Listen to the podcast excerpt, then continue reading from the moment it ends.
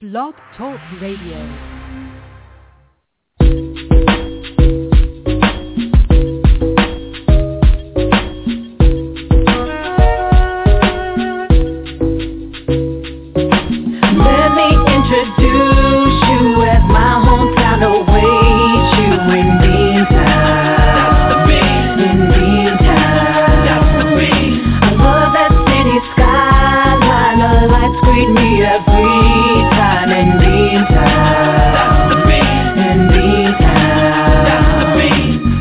Beantown on Lansdowne Street, you can hear the music playing, just follow the beat.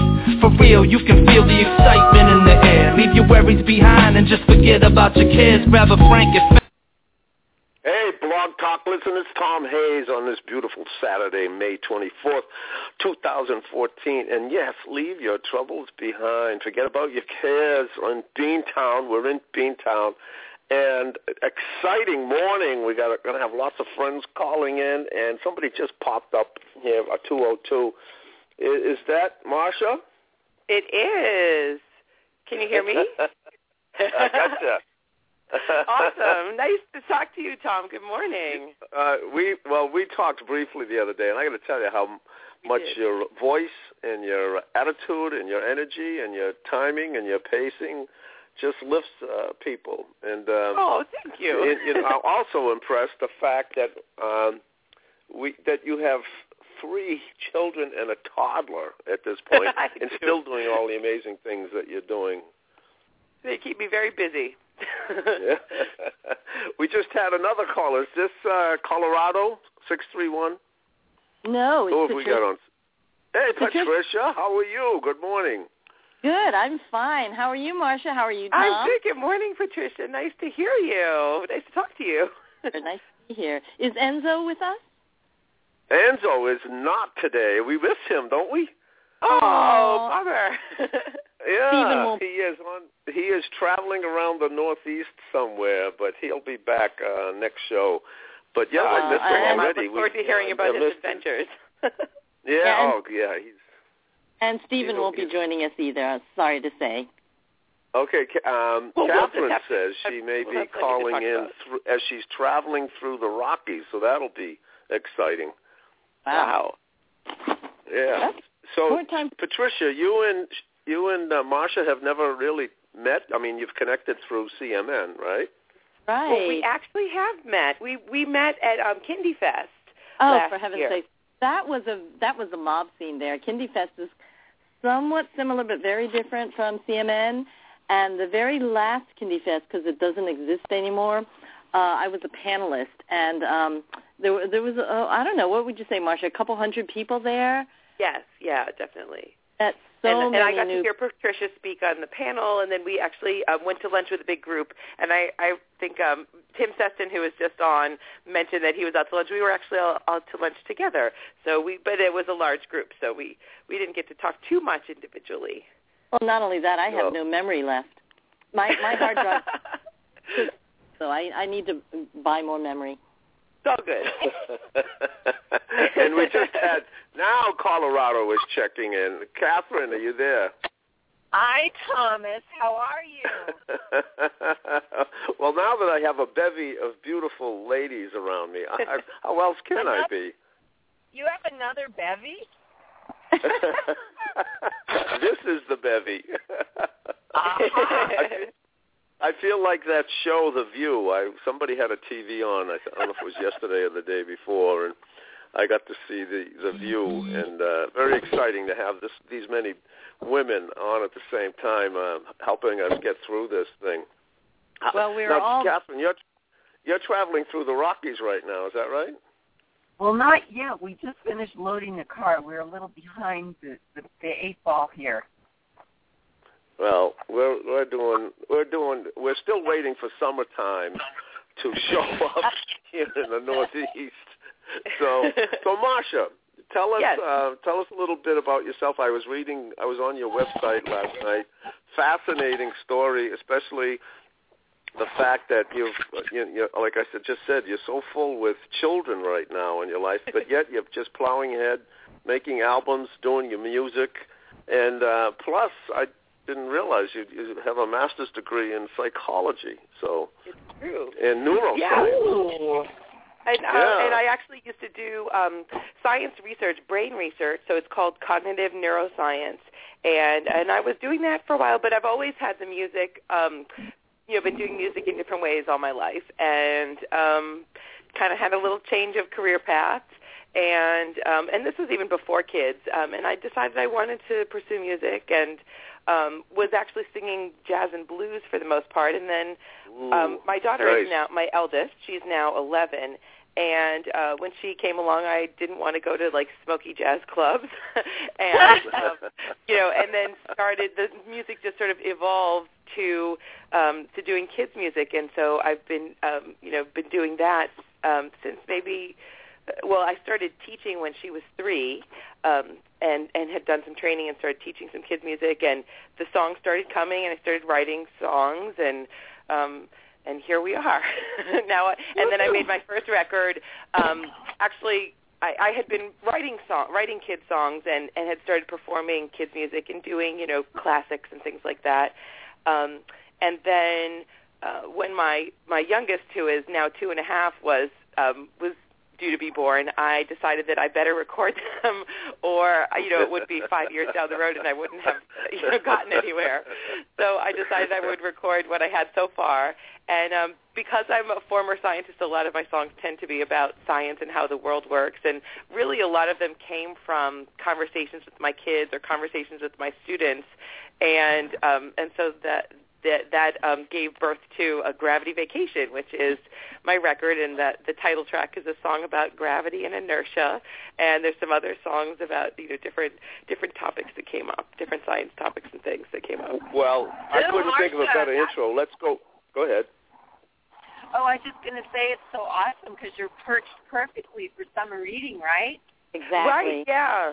That's the theme. This this year's uh, summer reading theme across the country is called Fizz Boom Read. So there's a lot of um, programs going on around the country about uh, summer reading um, and science. So, um, but I don't. I, I haven't. Um, you know, one of the challenges of doing this while I have three kids is that it's it's hard to uh, to be uh, as ahead of, of booking and all of that. And it's, you know, I have to. I book my own shows and do all my own promotion and all of that. So.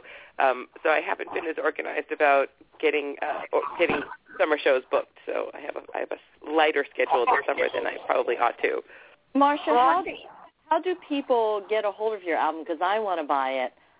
Well, my um, you can buy it in a few different places. It's on C D Baby. It's on Bandcamp, and uh, we can. Uh, post those or give those, those should I just give out the, or, and all, you can you can connect to Bandcamp through my website, so that's probably the, the best way to, to um, reach me. It's w w w dot marsha goodman wood dot com, and it's M A R S H A G O O D M A N W O O D dot com, so no punctuation, and, and you can connect to my Bandcamp site and um, buy it from there or from C D Baby, and you can listen on Pandora, and you know, it's all it's out there in iTunes and all that good stuff. Do you see, Marsha, now how how blessed I am to have co-guests? Hosts? Yes, definitely. definitely. They do all, nice the, have all they, the, these ladies are so proficient. They have got all the right cues down at all the right times. Thank you. Thank you, Patricia, for getting that one out of the way. And our call-in, uh, Patricia had to remind me last week, our call-in number is three four seven, nine nine six, three nine zero three. And while we're on uh, website, and U R Ls. Why don't, uh, Catherine, you give yours, and then Patricia will give hers, and then we've done that part. Yeah, right. Sure, this is going to be a little T M I, I'm afraid, but here we go. It's um, Hunk-Ta-Bunk-Ta, that's H U N K T A, B U N K T A dot com, Hunk-Ta-Bunk-Ta dot com. Great. And Patricia?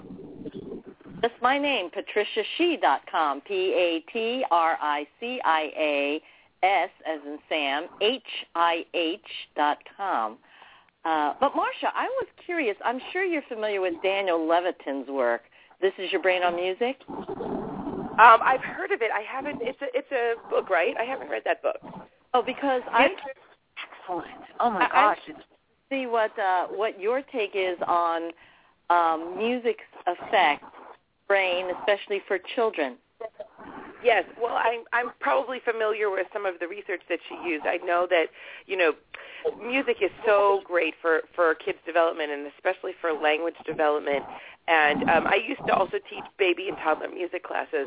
And um, it's really amazing. You see, you actually, like, see the development happening right in front of your eyes. And part of it, there's a lot of really cool research about how movement and um, music are tied together. So, you know, how we're always doing songs with a lot of actions. And, you know, anybody who watches watches a children's performer, you'll notice that there's a lot of there's a lot of hand motions and body motions that go with our music, and there's there's actually a reason behind that. So the the brain um, really responds to that, and when you're using sort of both sides of your body, it's helping the two halves of your brain, the two hemispheres of your brain, to communicate. So the more we do those kind of actions, it's kind of preparing your brain to process language. So that's why all of those movements, why we do all of those movements, and it really has an effect. So it's really amazing when you're working with really young kids to um, to be able to add music in. It really helps them um, as they're growing. And then plus there's also the um, it's helping your body to learn how to coordinate actions, and it's helping you with counting and timing. And there's the whole social um, social response when you're you're smiling at other people and you're you're bonding with the, the caregiver who's who's helping you sing the song. So there's all kinds of so great stuff that happen with music and little kids. Fantastic. In fact, fabulous. Yeah, Doctor Toy covered this last week, right, Patricia? Right, a little bit of it. Um, but since Marsha is a neuroscientist, I thought that would have the empirical kind of um, information right up. Yes, well, I mean, I remember reading this really cool study, and I, I don't remember the author, but um, they they did some actual research with with a group of young kids who were sort of on the verge of really big language development. So they must have been um, like one, two, somewhere in that range, and um, they found that as they started to to work with them and and add a lot of music movement into the music, that it sort of precipitated this big language boom. So that means that, like, right before they started to have this burst of language, all of the all of the movement really helped that to, to happen. Yeah, there's right, lots of research about the global brain too, and how different sounds in music open up the brain to language, um, whatever the language you would like to choose is. Mm-hmm. And it's it's really fascinating. I love that concept of, of babies and young children having these global brains where they could learn any number of languages, not just their spoken language. Right. There's this, um, uh, when babies are born, they have many, many millions of neurons. Those are the cells that are in the brain, and they're capable of, of learning any language in the world. Um, mm-hmm. and, So um, as you as you learn the language that um, that you'll be speaking, you sort of um, strengthen those connections, and the other ones sort of wither away. Um, so right. The more exposure that you have to different sounds when you're very young, the more sounds, you, the more connections that you'll strengthen, and the more sounds that you'll keep as you as you grow. So um, so that's yeah, it's really fascinating stuff.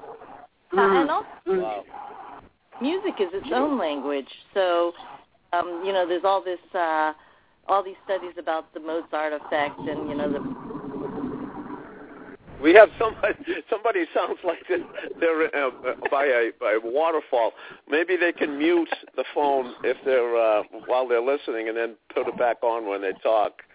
Yeah. Wait, while yeah, we're talking we technical, do you guys do you, do you hear a um a little static on my line? Because I could call in a different phone call back. I don't Are know if it's static that? or what, but it sounds like. Um, Like running water or something. Oh, I, I heard it went that away. Too. I think that wasn't that wasn't from my line, but I'm I'm hearing a little bit of okay. static in my background. I so think I apologize that's my line that. Being in the car, so I will mute. Okay. Yeah, mute and then come back when you when you want to say something. That'd be great. Oh, thanks, Catherine. Okay. Uh, yeah, that cl- that cleaned it up. Yeah, okay. yeah. We, but yeah. As, that music is also a form of language, and that if we um, you know, expose children, and some people say even in utero, that they will become much more proficient in many other fields academic fields and language fields and auditory skills. And, you know, uh, I don't know if that's true or not, but, um, you know, la- music as a language, uh, it's a universal language, isn't it? Right, right. Well, I mean, I have my, my own anecdotes about um, music in utero. You know, having three kids, I each of my kids has sort of been exposed to more music in utero. Um, with my, my eldest, my daughter, I really, um, I, I kind of stopped doing as much um, music outside of the home, especially when she was uh, in utero. And and I, you know, I'm sure there was some music around. I listened to music, but probably didn't, like, sing as much. Um And she she um, likes music, and she has a lovely voice and things. But then my son, who, who was um, twenty months younger than her, when he was in utero, I was singing her lullabies all the time, and I was singing a lot of uh, jazz lullabies, jazz songs as lullabies. And when he came out, when he was a very young baby, maybe like a week old, I was singing one of the lullabies that I had been singing, one of the songs, and he turned his head in anticipation of this pitch change, and he clearly recognized the song, and it it wowed me. It really was, like, amazing. And then um, with my my youngest, um, when I was, um, like I said, I was making the record, so I was practicing a lot, and he was there in the studio, and I was there making the record, and I was teaching music classes during during my pregnancy. And um, when he was about a week old, I was listening to the rough mixes from my record and playing them for my sister who was visiting. And he froze and was listening to the, the songs, and it was clear he recognized them. So that was just, for me, that told me for sure that they're definitely hearing what's going on when you're when they're when they're inside. So. Uh, and, and so my, you went my right from theory to practical lab with your own kids. That's fabulous. Right. So, Thomas, are you jealous that you won't have that experience? No. I, well, you know, I, I uh, my children, who are now in their forties, uh, continually thank me for all of the years that, well, I insisted that I came from a strong Italian side of my, even though my name is Hayes, I'm half Italian, half Irish, and the big uh, event of the day is, I think it was in the fifties and sixties, was to, everybody had to sit down together at dinner. So I carried that tradition for, but there was always music in the background when, and it was always great jazz standards, et cetera. And so the kids grew up with this, you know, this great um, tradition of this, the great American songbook. And it, it lasts forever. I mean, they just, when you elevate them to that kind of uh, level, you know, they have an amazing appreciation for music and development. And both of them went into drama and music uh, themselves. So, wow. Yeah, very you know, powerful. Thomas, yeah. That's so great. I, it's, here comes the waterfall again. Sorry about that. But I wanted to just extol the wonderful aspects of singing together as a family, because when we were young, we all sang together on road trips. And it's really quite interesting. It kind of puts everybody on the same page because you're all breathing together, and whether you're just singing along in one big chorus or harmonizing, it's it's just a terrific way of creating community within families and within people in general. Absolutely. Um, yeah. Well, I, I have a story about that, Catherine. When um, I was very young, I was probably about two, my family took a trip to Canada from Maryland. So that's a long trip, right? And um, they all wanted to sing in the car. And as a two-year-old, as a, you know, somebody who was just verbal, I kept saying, no, no.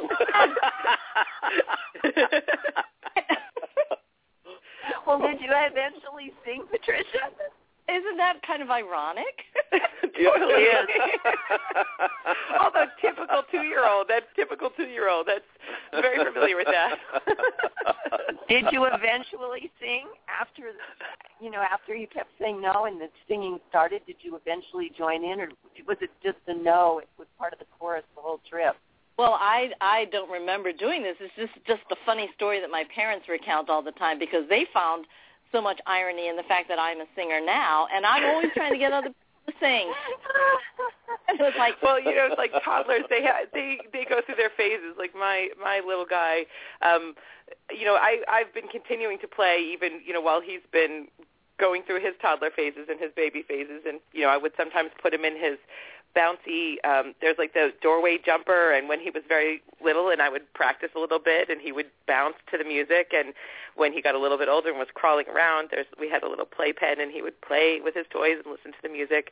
Um, but now that he's a toddler, sometimes he'll he'll um, be, you know, really into the music and singing and dancing along, and sometimes he just wants to do something else, and he'll say no, no, and it's hard, you know, it can be hard to practice. So, you know, they they just have to they have to go through what what they what they're uh, in the mood for at that moment, and you just have to go with it sometimes. So, it doesn't mean well, they, well, they you know, don't uh, like the, music or that he doesn't. the, rec- the, rec- the recurrent theme since I started this program is that um, of, of all of the divergent paths that went along the uh, you know, the, the the the ultimate path of everybody's life, and whether we delved into different areas. You delved into neuroscience and, you know, whatever. But we all came back, came to a point where, well, we're at this point right now, we're all connecting. And it's it seems that we, we're all going to come to what we were supposed to do anyway, um, right. unless, you, unless you're totally recalcitrant and decide that you're just going to be miserable all your life and do what everybody else tells you to do. So, right. um, you know, the fact that, Patricia, you didn't want to sing, but then you became that. And um, and and, all, and you with neuroscience. And Catherine, did you did you diverge, or were you always into music? Excuse me. I really diverged. I um I was terrified to sing in public. I just wanted to write songs. And so I did that and did that and did that. And then I... don't know why, but performing for children took away my terrifying, uh, that, that feeling in your stomach when you, you, you know, you barf before you perform and barf after. And it's just the worst. And uh, yep. so I kind of gave it up in terms of singing until I found my voice through, through children's music, and um, it completely changed. I still adore I, I adore it, but it, it was very late in life that I came back to that. Yep. Right. And I, wow. I just, uh, you know, we hear this story almost every week, and um, I, it's fabulous, and it's just a joy. Now, there's talking about, I mean, I've, uh, you know, it, it, it, it's hard to, to, to phrase this, but it, music is vibration, and, you know, and, and a lot of this, you know, um, when you delve into spirituality, you start to realize that if you reach higher, and, and in science, the higher the vibration level, you know, the, the, you know, we start to enter places where there's more joy, there's more, um, you know, access to uh, things that, you know, we don't get from, you know, day-to-day experiences.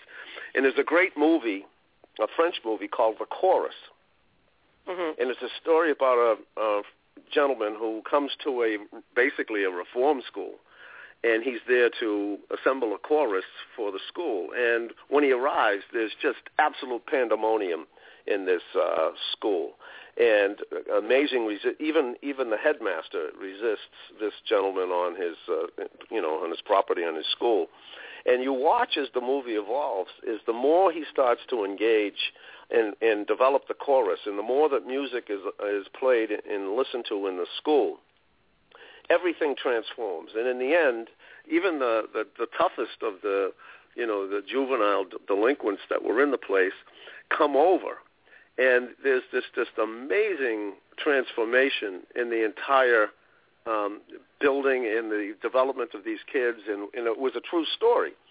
So, oh, wow. you know, that's the part. And, and we talked about every week, it's kind of sad we have to talk about the fact that the schools are doing less and less on this, and they don't understand that the the side benefits that, you know, build this harmonious, there's not just harmony in the music, but there's harmony in the whole community because of music.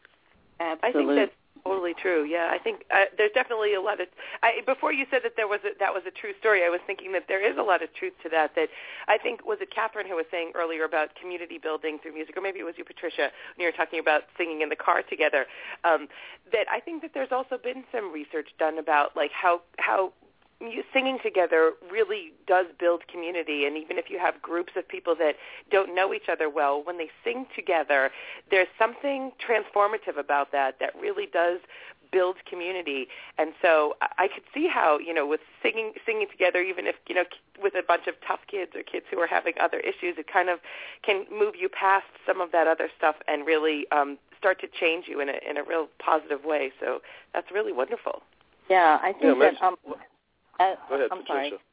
Um, as Go ahead. A pers- as a personal story, I was doing a songwriting workshop um, in a school, and all the children were contributing to the song, except for this one child who was silent and sullen, and his eyes were down, and just his back was towards me.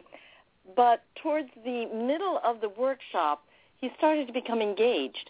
And, you know, the the teacher had told me that this, this child had difficulties, you know, with other children and, you know, the whole social aspect of school.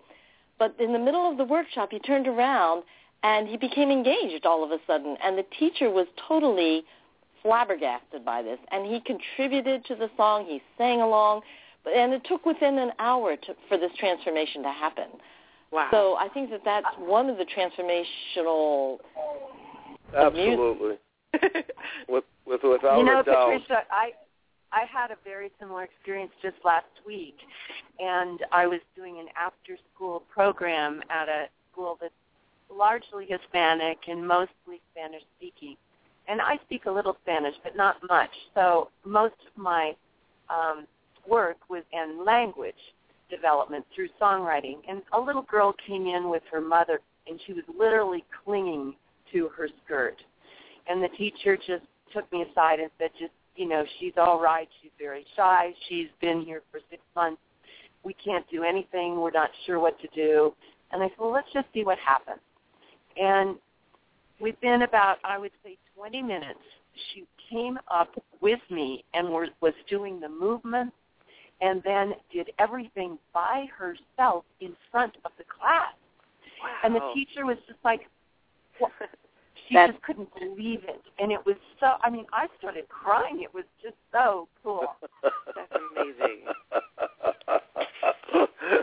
Absolutely transformative. You know, it's... Uh, You know, it is the magic of m- music, and we talked last week about La Sistema, which this uh, economist in Venezuela brought instruments into the barrios and the, the worst crime areas of Venezuela and Caracas, and it transformed entire communities, yeah. and in fact, in tr- transforming the entire country.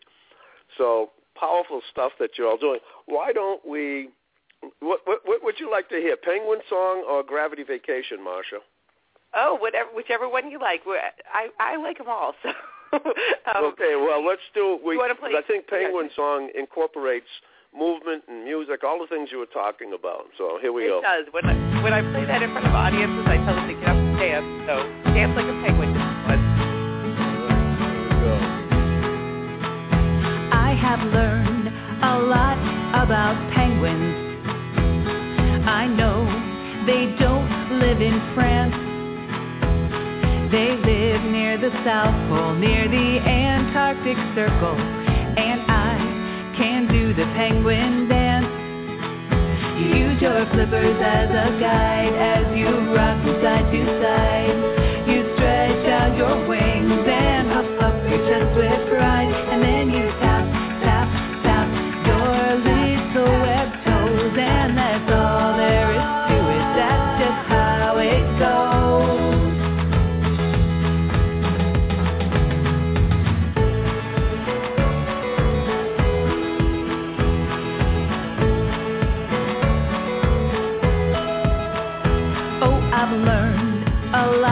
About penguins, I know that they don't prance.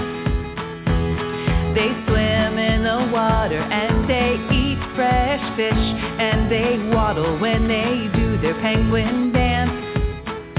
Use your flippers as a guide as you rock from side to side. You stretch out your wings and huff up your chest with pride, and then you tap, tap, tap your lips.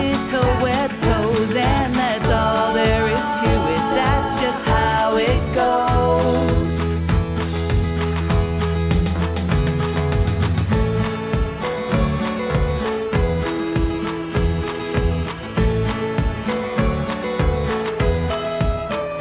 I have learned a lot about penguins. I know they're much bigger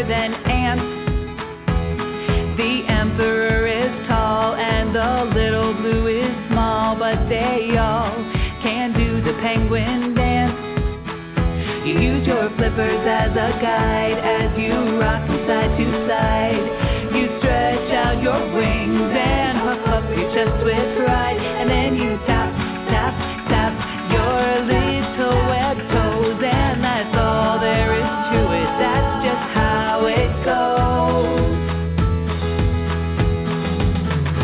goes. Use your flippers as a guide as you rock side to side. You stretch out your wings and huff, huff your chest with pride. And then you tap, tap, tap your little web toes. And that's all there is to it. That's just how it goes.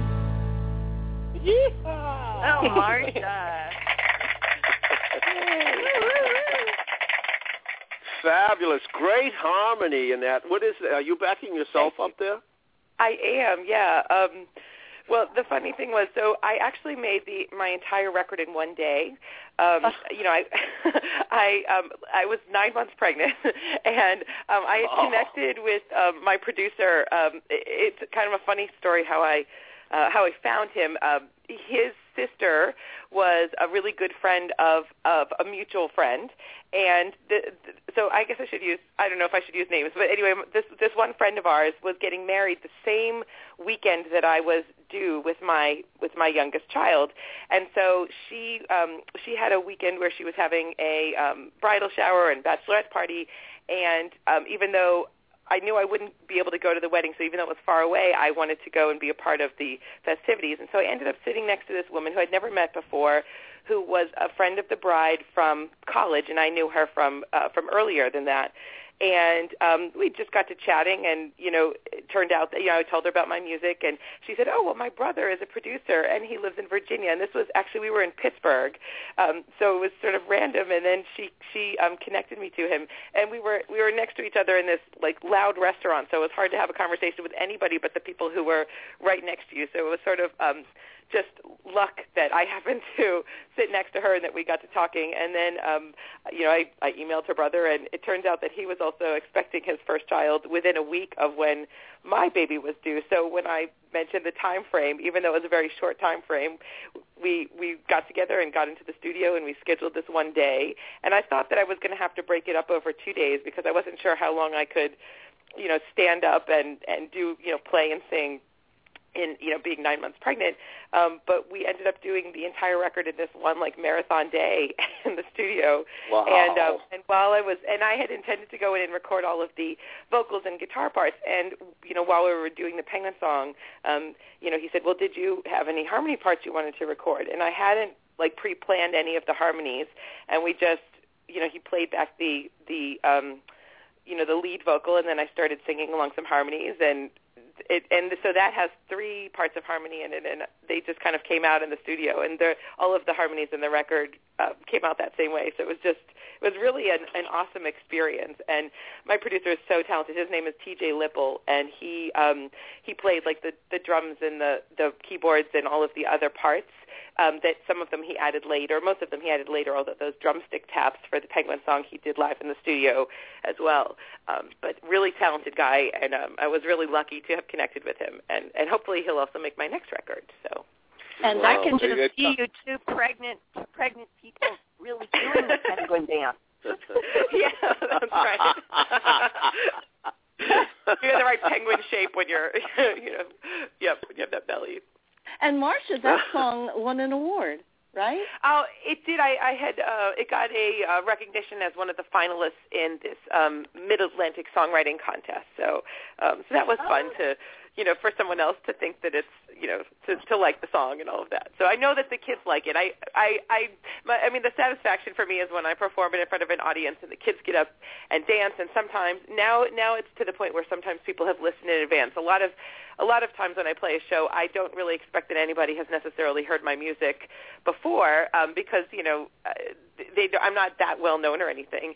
Um, but now sometimes people come and they've listened and they'll request it, and that's just the coolest thing. And then they'll get up and dance, and they're, you know, they're excited about the song. So, you know, that's um, that's the reward for me, um, is, is seeing the kids enjoy it and, and, and getting people up and singing and dancing along. Like, that's, you know, my my goal is to, to for us all to be having fun, and for hopefully the kids are learning a little something, and um, and everybody's having a good time together. So, you know, that, that's my whole uh, reason for doing this. Well, well the visuals in that song are great. Thank yeah, you. Yeah, great. The, it it really is harmonious. Just uh, to me, that's what stands out. Um, you know, in the, the you know the the upbeat part of it, the words, the lyrics. It's a, it's a great song. Thank you, you know, thank you. And there's and all of those facts about penguins are true. Um, like the emperor penguin is the biggest penguin, and the little blue penguin is the smallest penguin. And um, I, you know, I kind of worked in some uh, some facts. That that song came out of um, when my son, my son, my middle son was in preschool, and one of the kids in his class was really interested in penguins. So they started doing a unit about penguins, and every day he would come home and he would tell me all these facts about penguins. And at the time, he was almost as tall as an emperor penguin, and he was like really excited that he was, you know, almost as tall as the tallest penguin. And so he would, and they were also doing a unit about um, uh, France in social studies, so that's where that little line about how they don't live in France comes from. Um, you know, that, that was sort of, uh, you know, came out of our conversation, so the, the song, you know, grew from there. Fun little story about that. What was, what was the great movie? It was a Happy Feet, wasn't it? Yes. About penguins. Yeah. Right. I think that came out after, or maybe that was around the same time, but I do sometimes when I'm uh, announcing the song, I do say that I've heard that some penguins like to tap dance, so little reference to Happy Feet, and uh, to kind of put that image that they could, you know, waddle and tap and, you know, add, add those dance moves into their dancing. And then there was well, that wonderful... Oh, Go I'm ahead. sorry. Go ahead, Patricia. I was just going to say that there was that wonderful documentary called, what was it, The March of the Penguins? Oh, yeah, March yeah, of the right. Penguins, right. And it was, and it yep. was the French. So they yes. obviously wanted to have penguins in France but didn't. Yeah. Right. I've, I've, I've noticed to... now, now I really notice all of the penguin, there's like a lot of uh, penguin news, and, and there's a lot of interest in penguins out there. So it kind of... Um, oh, and there's, there's also obvious. Club Penguin. What's that? Well, they're Club kind, penguin, of, they're kind is... of iconic in a way. And, and I think, you know, when you're working with children, one of the things that, that just struck me, Marsha, is how wonderful it is to introduce real substantive, substantive information.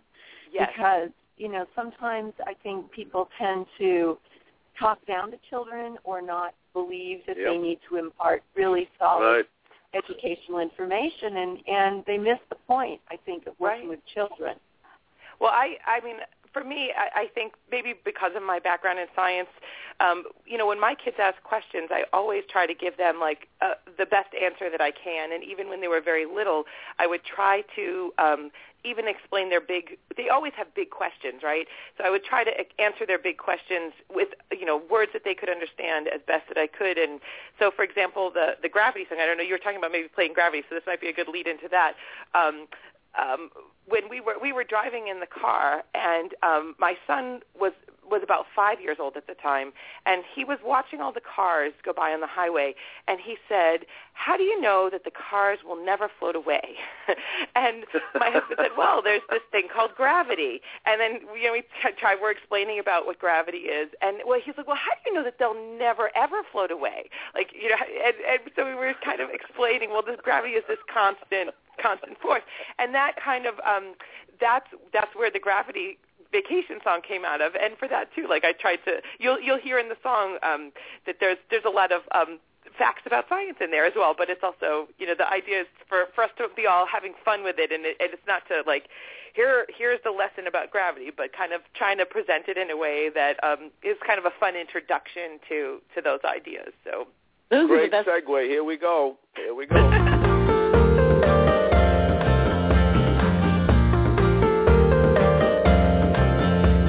Vacation from gravity. It acts on every object that you see. It's the force of nature that keeps us on the ground. It's the reason that the earth keeps on spinning round and round. And gravity is not just a good idea, it's a law. La la la la.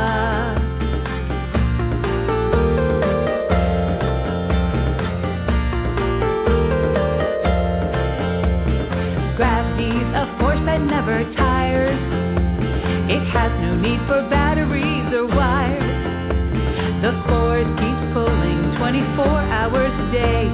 It never takes a coffee break, so things don't float away. And gravity is not just a good idea, it's the law, la la la la.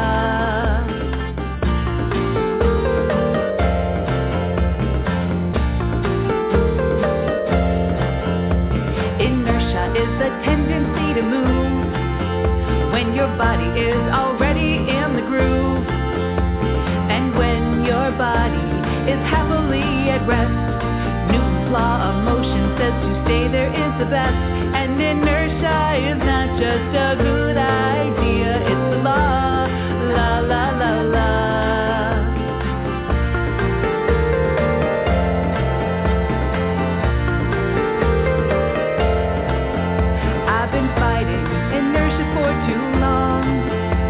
Whichever way I go, it seems all wrong. When I want to stop, something makes me have to go, or I start up right away, but inertia makes me slow, and inertia is not just a good idea, it's the law, la la la la.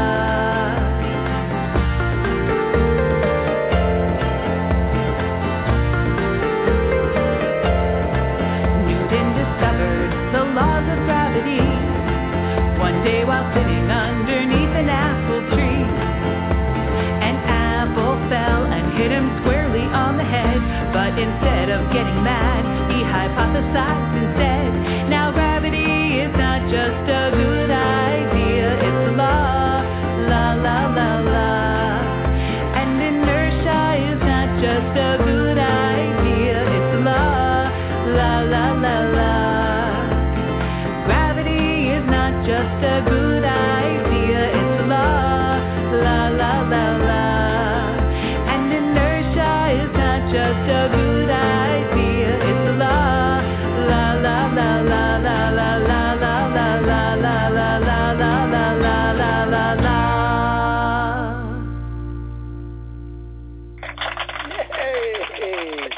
la. I should have said that uh, it was my husband blind. The um, there's no vacation from gravity in that in that conversation. He that was that was his line, and that's what inspired that song, that uh, that line. So love it, love it. Me too. Yeah, yeah. Love the inertia concept too. It's excellent. Inertia is a must. I never knew that. I thought it was the enemy. You, you know what I love about the, going back to the penguins, I think penguins are such a great analogy to life, especially the phenomenon of the first penguin. In fact, I love First Penguin so much, I tried to grab the uh, U R L, and it was long gone. It's a very popular one that other people see. That and this is a show that brings First Penguins in all the time, and I, you three ladies certainly are, in my mind, First Penguins, because it's the first penguin. Nobody will move. What is First Penguin? First Penguin is like the leader of the penguins? Is yeah, that he's that the is? one that jumps in the... Right, he's the first oh. one that jumps in the water. oh. You know, the others stand around and will not move until the first penguin moves. And then and, everybody follows the first penguin. Got it. Exactly. Got it. Well, Patricia, you talk about this in, in The Power of One. Yeah, but when you said that about the first penguin, I was thinking... Of you know when you explained it, I, I, there's also the the dark side of that is lemmings, yeah, where people just kind of blind, not people, but lemmings kind of blindly follow the leader. Um, but uh, but right. I like the penguin analogy a lot better. It's more positive. yeah, well the well the um, they they follow the well, that's the thing. Once he goes, they all go. they, they all jump in, but they, you know, I think one of the, th- I don't, who, you know, I don't know if anyone's ever really come up with the explanation, but to me, the, the fact that um, in those movies about the penguins, that in, both the documentary and even in the uh, the, the cartoon, that you know, there's a big seal, could be a big seal in there waiting for the penguin to jump in, oh. and it's over for the penguin. So, but as, so, as soon as he makes his move, the entire flock of, if that's what you call penguins, uh, follow. And so you know, my hat's off to those who are brave enough to jump in the water before everybody else, because the rest wouldn't go until we did. And throughout history, even with, you know, you mentioned Newton in that um, song, you know. Right, I mean, right. He was, a, he was a first penguin.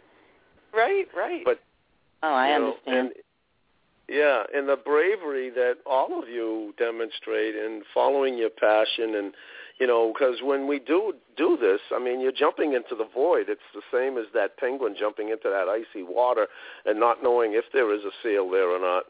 Um, so we, you know, that's and that's the part that we like to try to give the kids, you know, as an example. And I, every week I'm just amazed at what you ladies bring here in demonstrating that. And over and over again, if we keep saying it lo- long enough, I think kids will believe and start to understand that they can follow that passion and that dream and be a first right, penguin. And I think it is it is a little bit scary, like that when you first start writing songs and you don't know if anybody else is going to think that it's good or think that, you know, think if they're going to see the same things in the song that you do. And um, I, I mean, I came into songwriting fairly late in life. It was kind of after I had gone through some of the science stuff. And I always liked to sing, and I um, enjoyed performing. I did theater and some stuff like that, but I never wrote any songs myself. Um, and then, the, you know, the songs started to come to me, and I thought, oh, well, maybe I'll just write this one down. And, and I did um, I did enjoy poetry. I re- remember from... Um, you know, high school and middle school, first learning poetry and really enjoying the the challenge of sort of getting the words just right and, um, and you know, being precise with your words. And I enjoyed um, writing poetry. So my, you know, my joy of poetry, my enjoyment of poetry um, just sort of came together in some way for me. But it was a while before I... Um, before I felt like I'm not sure if anybody else would enjoy this. And then I kind of gradually started playing some of my own songs. And then I thought, oh, well, people seem to like this, so let me keep going with that. But it's, you know, it is a little bit like jumping into the void, because you don't know if people are going to enjoy it or not, or see the, you know, enjoy it in the way that you do. Um, you know, so it, it's, you do have to take that risk and just kind of go for it. So I, I, um, I, I, I love that. And, you know, Catherine, you you got into songwriting before singing. How did that happen? Because I was scared to sing. But yeah, I but did why? love writing songs. I loved writing songs. And I, it's interesting. I, I'm sure I was probably affected in utero, because my parents, it turns out, used to write songs to familiar melodies for their friends' anniversaries, birthdays, um, you know, births, whatever. So they, I was always privy to their songwriting, but I, for some reason, never thought to put my words to an original song or to a traditional song. It just came out my own music, and it sort of happened together. And I, I think right. one of the things that's really fun about the songwriting process, it, it does happen so differently for every person. You know, some people start with lyrics, and others start with a rhythm or the groove, and other people start with the melody. And it's it's fascinating the way our brains work. And Marsha, I'm sure you could speak better to that, knowing the little neurons you do. Yeah, I mean, I don't know. I mean, like you said, I think that the songwriting process is different for everybody, and I think you're right that it's just how, how your brain is working. Like, for me, um, I tend to think of, of a, like a snippet of words and lyrics together. Um, sometimes it's more than a snippet, and, you know, sometimes it's a chorus, or sometimes it's a, a whole verse, and it kind of, you know, comes to me as a thought that's sort of um, combined together. I don't know if that makes any sense, but I'll, I'll hear the music in my head and the words, um, and then I'll, you know, record it into my phone these days, because often I'm either, you know, carpooling or doing the dishes, or, you know, chasing after my toddler. So I'll, you know, record that and then come back to it. Um, so it's it's actually um, having the technology changes how you can, um, what you can do with the songs, because I think in the past that those might have gotten lost, and I might have thought of it and then, you know, ended up moving on to the next thing. Um, and then I'll, I'll, you know, sometimes come back to the songs. And like for, for the Gravity Vacation song, the the verses in the chorus came at very different times. I think I had the, um, part, I think I had that chorus that that um, gravity is not just a good idea. It's the la la la la la. That part came to me um, a long long time before the verses came to me, and then I kind of um, you know, finish that later. So, um, but I, but I think it, it's true that, you know, we we um, you know, our thought processes uh, affect how we how our creative, you know, juices flow. So, you know, you just have to um, go with what feels right to you, and if if if you know, if you get inspired by the some lyric, or you get inspired by maybe a rhythm that you hear, or some other, uh, maybe you hear music in some other form, in, in the water flowing or the breeze, or, you know, some sounds that you hear in the street, and that might inspire a song for some people. So, right. Hey, Patricia, how do you write? Uh, all different ways, I guess. I, I tend to start with an idea, because my whole thing with children, my whole my show, my concert series is called Big Ideas, and I was thinking about that when Thomas, you said something about, you know, th- these are the big questions, and I think Marsha said that too. They, they kids ask big questions, right? Um, so I'll start with an idea. Do I want to address a certain topic, or do I want to talk? You know, write about something. So I'll start with that, and then I might start with a phrase, a musical phrase, or a word phrase. Um, so it, it, it happens all different ways for me, but um, I, I'd kind of like to go back to what uh, the topic just before this about teaching children to be brave. And I love that new song, it's not so new anymore, by Sarah Bareilles, called Brave. Uh-huh. Um, I think that um, some children are naturally much more reticent and shy than others, and they have to be taught to believe in themselves and to believe that they can do something, which, uh, going back to your question a long time ago, Tom, The Power of One, my song, The Power of One, is all about that, and believing yourself and believing that you can make a difference, and believing that if you just, you know, try something and stick your neck out a little bit, take that leap of faith, and and you can do it. You can be successful or, or not, and you can learn from failure as well. And that's another right. thing to teach children. Um, oh. Well, and I think it's interesting that... Oh, go ahead. Go ahead.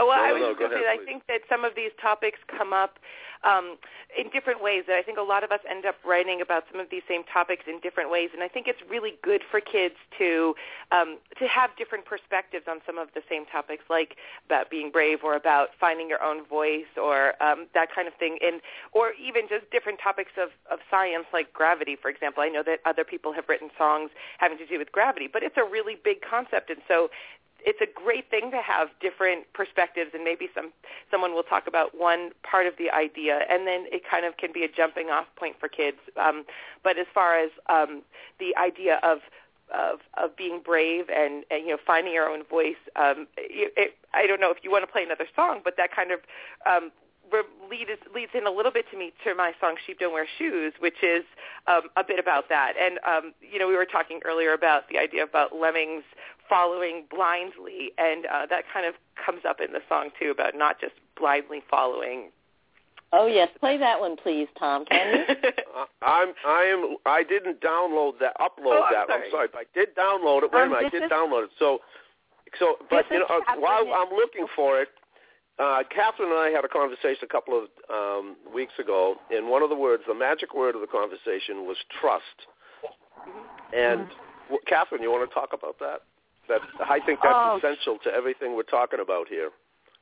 I do, and trust me, I'm gonna. You're gonna lose me in just a minute because we're about to go over a path. So if I can, if you lose me in mid sentence, that's what's happening. Okay. um, okay. Sorry, but it's snowy and kind of a windy road. Um, I'm gonna trust that we will make it though. um, trust. I I think, gosh, Thomas, you you tap into that so often in your programs. Almost, I mean, it's a consistent theme, I think, for for everyone, that these days it's it's hard to trust. It's who do you trust? Where do you go? How do you trust your heart? And Yay, I think, there we go. You now know, you did it. So there it I is. Use your bean, and, and we always in Beantown, it's use your bean, trust your heart, follow your gut. Because that is the um, that is so exciting. Uh, I'm laughing because that's our friend Luke Beachwalker from uh, Connecticut. Uh, hang on just a second. I'll, I'll see if he can call in. We'll have some fun with Luke. Hey, Luke, you want to call into the show? Luke, I guess I lost him. Anyway. Um, Yeah, you know, that that's the part that, you know, that's that's the kind of, uh, you know, the, the part of all of this that is really that leap of faith. Somebody just mentioned the leap of faith that, you know, that we get into that part that that you can't make, isn't so n- much science or fact, but it it's ev- every every individual has to, at some point in their life, come to that pathway, you know, they take the road less ch- traveled, and they've got to make that leap of faith if you're going to really become what you were to become in this lifetime. And to be really yeah. happy, you have to be that first penguin. Thomas, you, you have this wonderful story, and you've mentioned it before in the show, about when you were young and you had cancer and they took your leg, and how you were bound and determined to ride a bicycle. I, you know, whenever you tell that story, I think this is a very brave man. And with um, well, yeah. yeah, but right, and the part that came that the the, the you know, as I, I I love to tell the story, and I mean I can't tell that story without you know almost breaking down every time, because it was, if you ask me what was the beginning of my life, that was the beginning of my life, because I realized there was a power. There was a voice, and everybody talked. That's what I love about this show. It's in how every week we seem to, it just seems to flow to the points I want to cover in every show. Is first of all the creative part, and the music, and, and all of the vibration and the positive stuff and the bravery. But then we, you know, I want to dedicate, and we've done it today. We've talked so much about writing, because writing to me was the thing that really got me to that voice consistently in my life. But she, yeah, right, here I am, thirteen years old, and, and uh, you know, I'm looking up at a doctor who's standing over me. He's just told me he's taking my leg off. And after I get over the initial shock, you know, I start going down these questions. And whenever I do this in schools, and when I teach, I teach the Socratic method, because, you know, first of all, and that's exactly what you do, all of you, with your music, is you, you know, it's a transactional thing, you know, you get, it's interactive. You get kids to, to dance, to move, and everything else, unlike a lot of entertainers who are so self-absorbed with what they're, what they're doing that they don't make that bridge. So here I am, you know, and I ask the kids, what would you do? And they always come up with the same, you know, because I speak to the same age group as when I lost my leg, and I said, okay, a doctor tells you, you you've, you've he's going to take your leg. What are you going to ask him? And the first thing We they all do, which I did, is I bargained for my life. I said, well, could I live, uh, okay, if can I live to forty? And it was interesting that I picked that age. And I asked, and the kids will pick that age. I said, if you could live, I said, okay. They said, well, I'd ask them how long I could live if I lo- didn't lose my leg. And I said, what age would you pick? And they said, some gal picked the other day, she said forty-three. I said, excellent. You know, I said, I rounded it off to forty. Why would you pick forty-three? She said, because at forty-three, they're old. Oh, yeah. Oh, yeah. And to a thirteen, that was why I picked it, because my concept of a forty-year-old was my parents, who had kids, who had to work, who had bills, who were always complaining about a lack of money. There didn't be, seem to be a lot of reason to live past that point. So I was like, if I die at forty, that's cool. I don't want to live through what they're living through. And then, so then I say to the kids, what's the next age? And they say thirty. And I said, yeah. And I said, now it gets tough, doesn't it? Because what are the thirty-year-olds? And they all laugh, and they go, they're still having fun. I said, kids you're know, right. Kids know, right? I said, so I got down to two years. I, I, I, I bargained. I said, how about two? And he looked at me, and, and again, I mean, it's such a, a, t- a turning point in my life, and here's this doctor, you know, standing very so- I mean, I didn't like the guy at all. He just couldn't... Um, He couldn't relate to a kid. He was he was so caught up in his uh, Harvard degree and Mass General, and you know, and I and and I totally love this man for what he did for me, because he did save my life. But you know, he he looked down and says, "I can't give you two years." And at that point, wow. There was just this peace, yeah, this peace that came over me. But it's amazing that this is a universal thing. Every time I I approach this, I don't lecture. I ask. And the kids come up, well, what would you do it when he says two years? And they all say the same thing I did. And you can see this acceptance. You know, the word is acceptance that, oh, okay, yeah, I want to live. I want I want to I want to live the past two years. You know, I want to live at least a twenty, you know, twenty-five, and experience those things. And uh, but then when I ta- tell them about now I can't ride the, the bicycle, and I said, and the parents, the mothers were home in those days, and what would happen was that I would get on the bicycle, and immediately the mothers would come. The kids would all every kid would run and get their mother to save the, the, oh, the poor like one-legged kid who was, was going to kill himself. And this great drama developed. It was fabulous. I loved it. All this attention, all the mothers coming out, taking me off the bike, and you know, again, the societal thing of don't take that risk, don't take that chance, you'll kill yourself, you don't know what you're doing, and being petrified of trying it myself. And having, I didn't have to do it because they came and physically dragged me off. And but I really got rewarded with the attention. Ah, and internally, I ha- kept breathing this sigh of relief. I didn't have to try it. Well, the day came when nobody came. And that was the beginning of my life because I heard the voice. And I just finished a book um, called Writing Down Your Soul, which is a way to find your inner voice. And that's what I hope we get from all of these shows, is that there is that inner voice that writes the songs, that tells you the truth. And that voice said, clear as a bell, ride the bike. And it didn't say it once because I kept, you know, first I was trying to adjust what, what the heck is going on. What is that voice? You know, can I trust it? And but I kept saying it. Do it. Do it. Nobody's right. Here. Do it before somebody shows up. And when I made that push off the curb and I found my balance, then and then everything happened. I knew at that point that whenever that voice talks, that's the truth. And that's amazing. The trust. And you yeah, were the and, empire pi- emperor pigeon, uh, penguin, weren't yeah, you? Yeah, I was the, I was the first penguin. Well, you know, and then it was just miraculous. I mean, you know, and I've written things. Like I saw Terminator. I think, uh, you know, that movie made a profound impact on me. That I think it was the second or third one where he's connecting to the kid, and the kid is teaching the machine how to have a heart, and mm. the machine is teaching the kid all of the advances he can make tech, uh, technologically. And there was this merging. And if you think about it, you know, we're all right now at this point in our lives. We, you know, we saw those movies where they have these cyborgs and these androids, but we're all connected to machinery now. Whether you, you know, lose a cell phone and tell me that you're not less of what you were the day right. before. So that this connection, this machine, my marriage to that bicycle, not only made me equal, it made me faster because I was so athletic. I was soon with one leg beating all the other kids with two legs.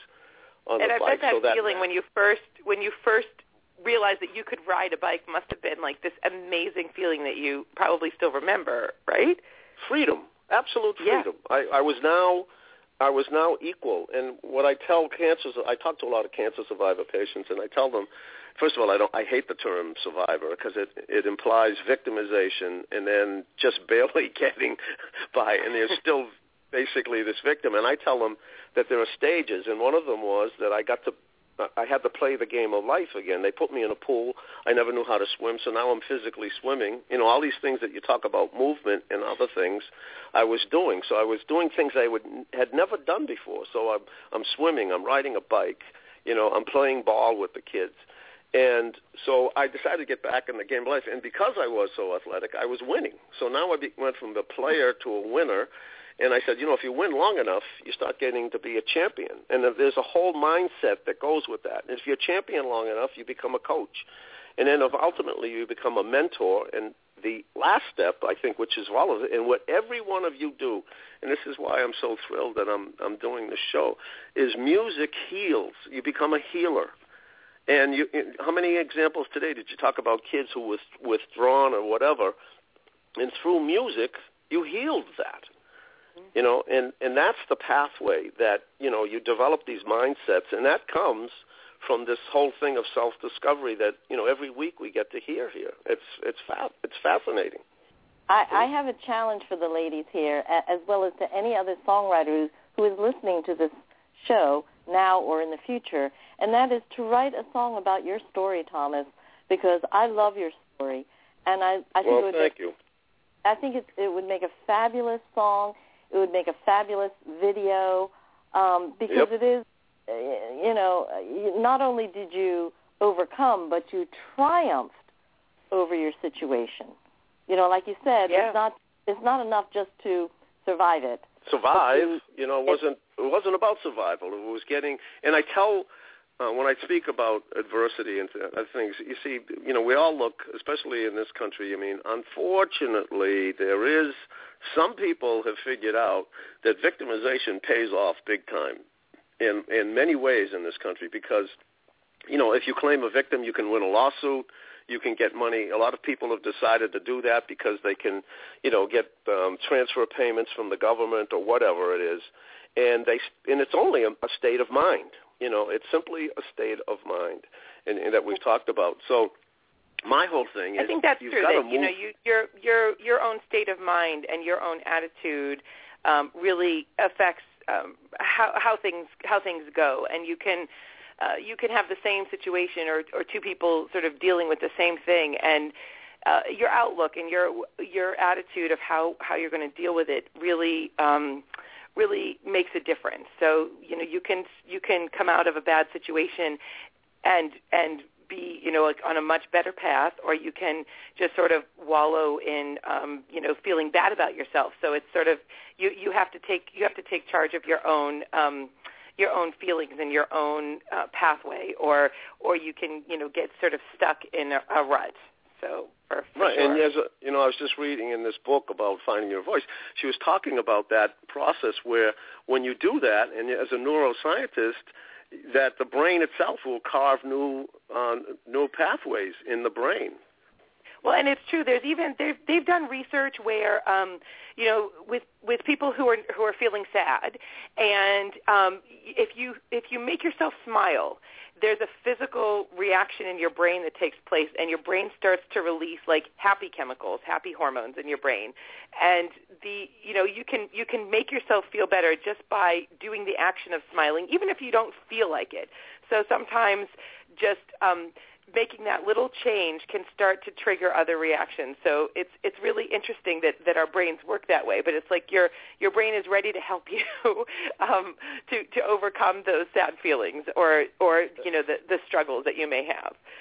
So you know, I, I and think it's so funny. Cool. The music that I've been introduced to through all you ladies, every one of you.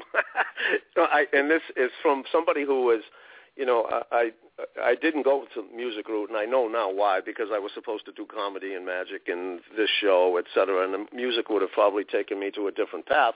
But, you know, when when you ladies write something, and this is what we want to tell the kids, when you write something that you resonate with, that, you know, seems is your truth, you know, that trusting your heart and everything else, you have no idea the the vibration and the, and the imprint that you put on the listener.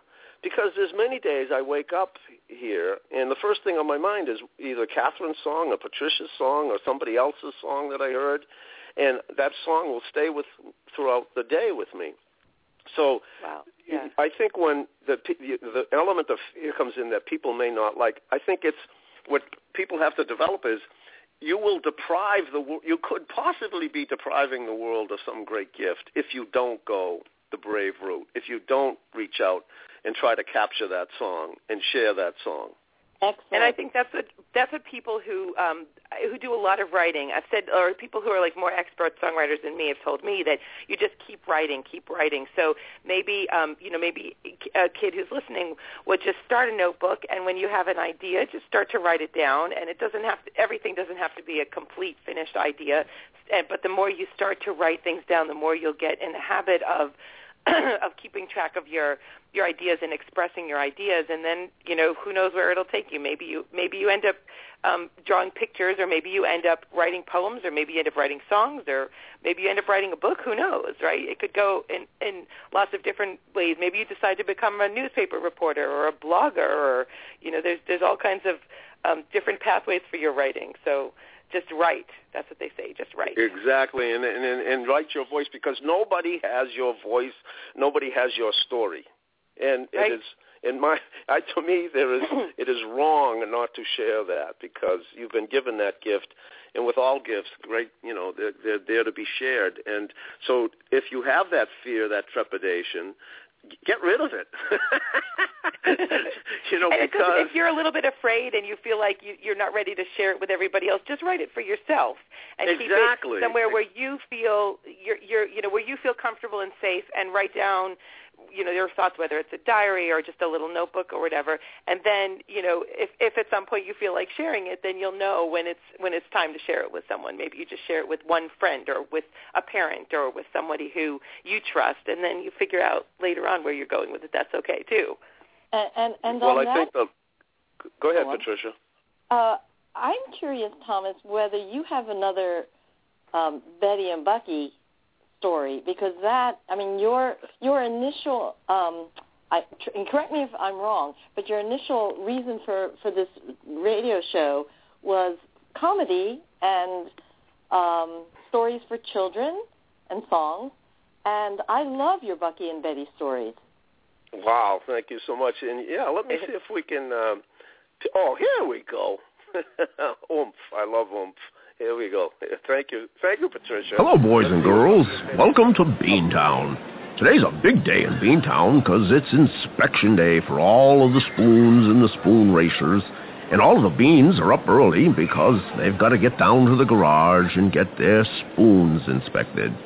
Bucky is on his way to the garage, and he stops in at the Double Dip. And here's what happened.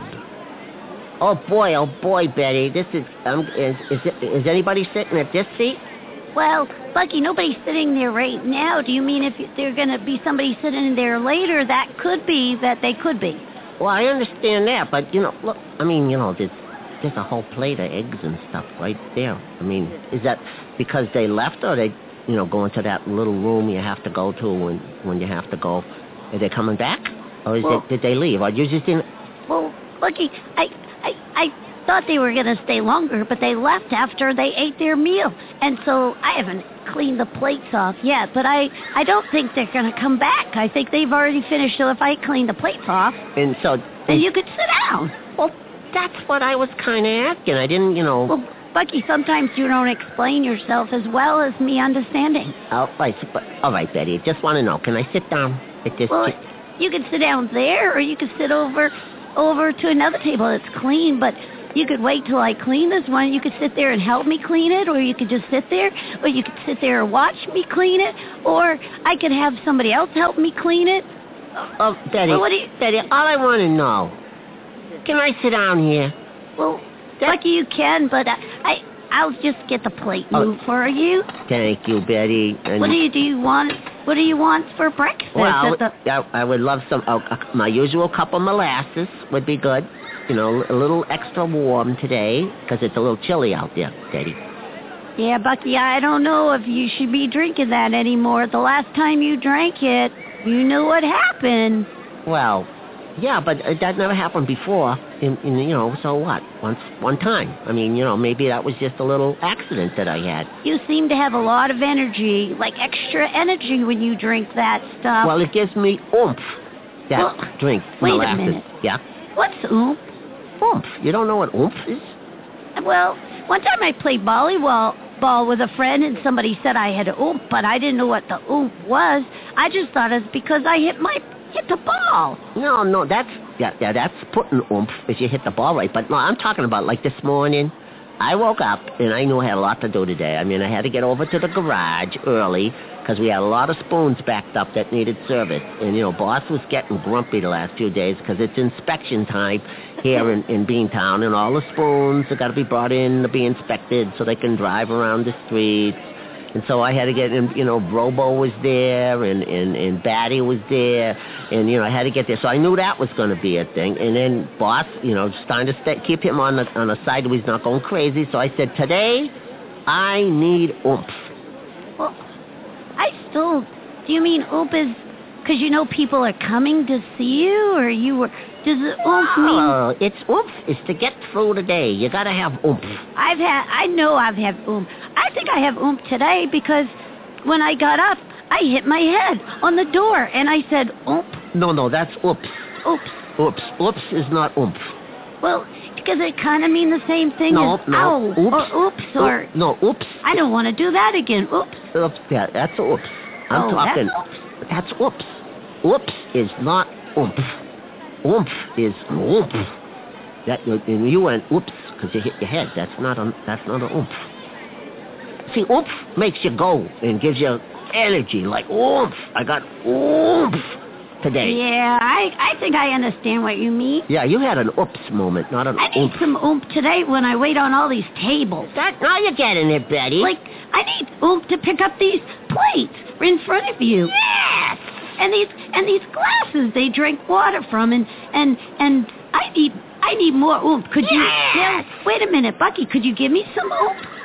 Do you just pass uh, it to somebody? I, you know, I've been working on that. I went, I went over to Professor Irwin's, and we were hanging out in his laboratory.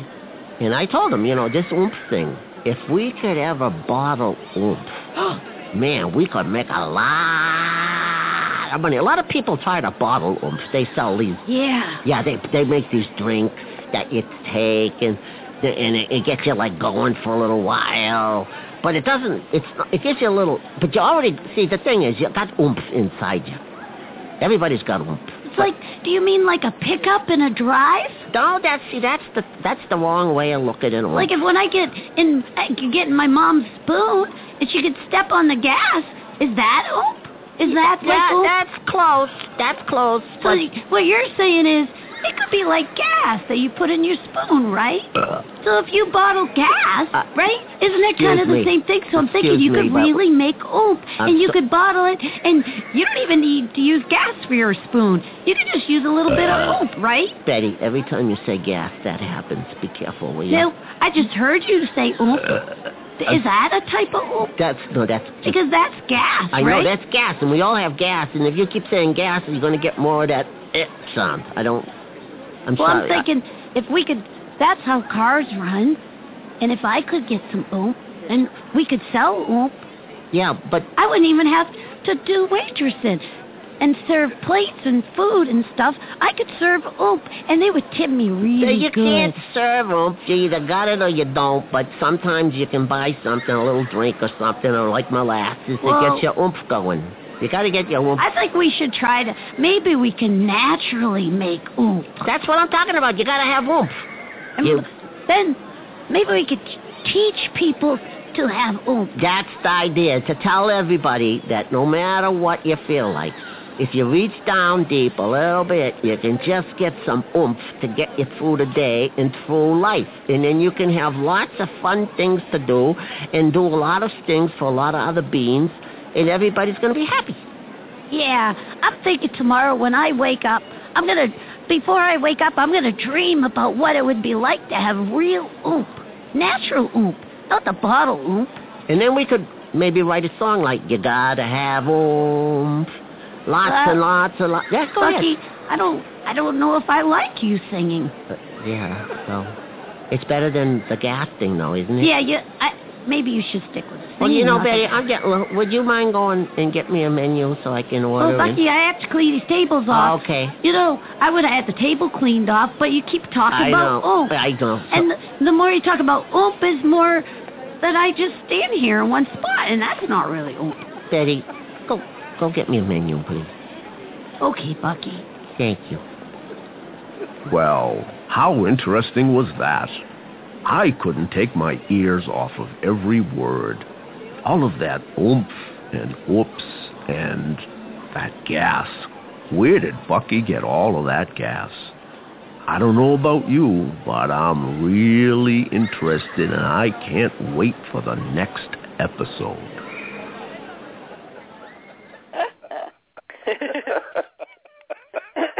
Well, there we go. It's everything we were talking about, isn't it?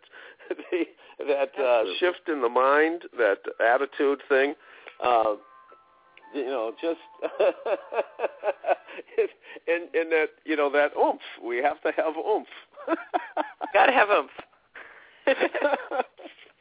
Well, I'm sorry you know, to leave the party, but I have to go. But it was so nice seeing you, well, not seeing you, but hearing you again, Marsha, and it's always oh, lovely. Patricia, you know, you and Catherine just are a gift to this whole show because you bring in questions and add comments that every week that uh, just make it, uh, give it a, a, a width and a depth that wouldn't be for us. So thank you so much for joining us. It's always a joy. Thanks. Thank Bye. you. Bye, Catherine. Okay, and Marsha, you're yeah. going to stay, obviously. Let's play. Yeah, stay um, and stick around and I, chat with you a little more. Good, and I want to. And we were talking about the possibility of getting your kids on. Yes. Now, I I'm not sure if they're uh, if if they will do it. They were feeling a little bit shy about talking on the radio, so I'm not sure if they will join us. Although I think they're listening downstairs, so maybe they will oh, um, great, join great, me, great. and we'll, well see if well, we'll see if we can get them to, to come and well, say hello. Kiddos, Right, kiddos, if you are in the mood, would love, nothing makes the show more exciting than kids on the show. I'm going well, to maybe play, we should give out the call-in number if there are other kids who are listening yeah, who feel like calling yeah, in. Yeah, the, the, the call-in number is, let me get back to that page, is three four seven, nine nine six, three nine zero three. Oh. Oh, I think. And I'm happy uh, to think, answer any questions Catherine, if somebody has a question. We lost Catherine, but Catherine oh. just came back in. Catherine, you there? I was going to say, can a big kid join?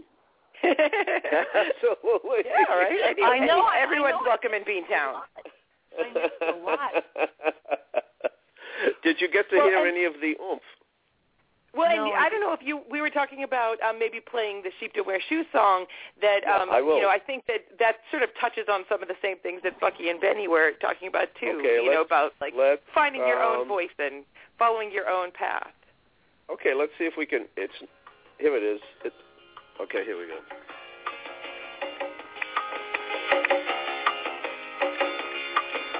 No, no, I got, that's, no, Ninja School is playing. That's, wait a minute, we gotta, we gotta do this right. We got a little, uh, it's because I didn't, ah, here it is, right there. That, come on, okay. Play that. There we go. That's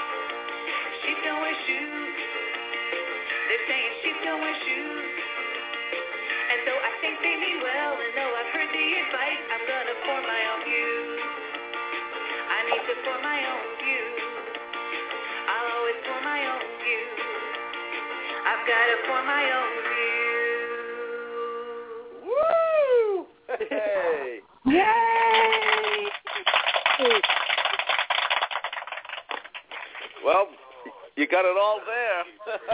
Right. That and is hopefully certainly, you can even that is to certainly it, right? the message. Of, go ahead. Right.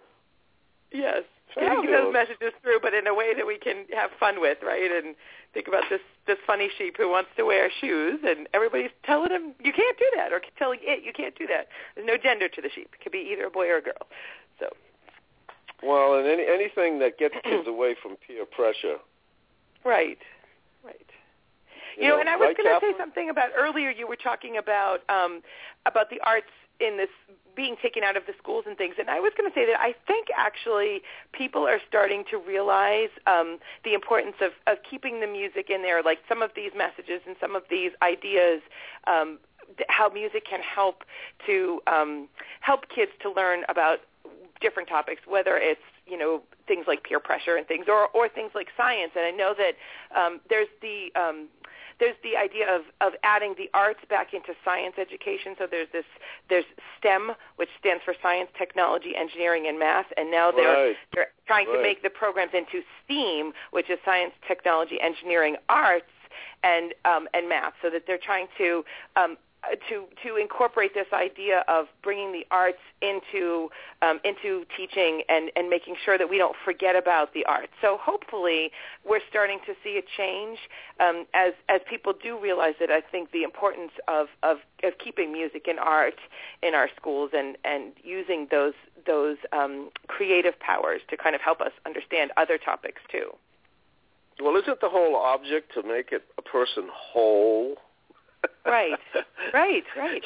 And I think we haven't forgotten it all along. It's just that I think that um, in sort of formal education, there have been different trends, right? And and sometimes we we can lose our way a little bit, or you know, people forget. People are trying to trying to do their best, and they're trying to to choose, you know, how how we use our time best in school and things like that. And it's just sort of realizing um, how to how to weave it all together in a way that makes sense and that uses our time wisely and things like that, right? So, well, I'm I'm you're generous. I'm a lot more critical about me. I, I was always critical as a student.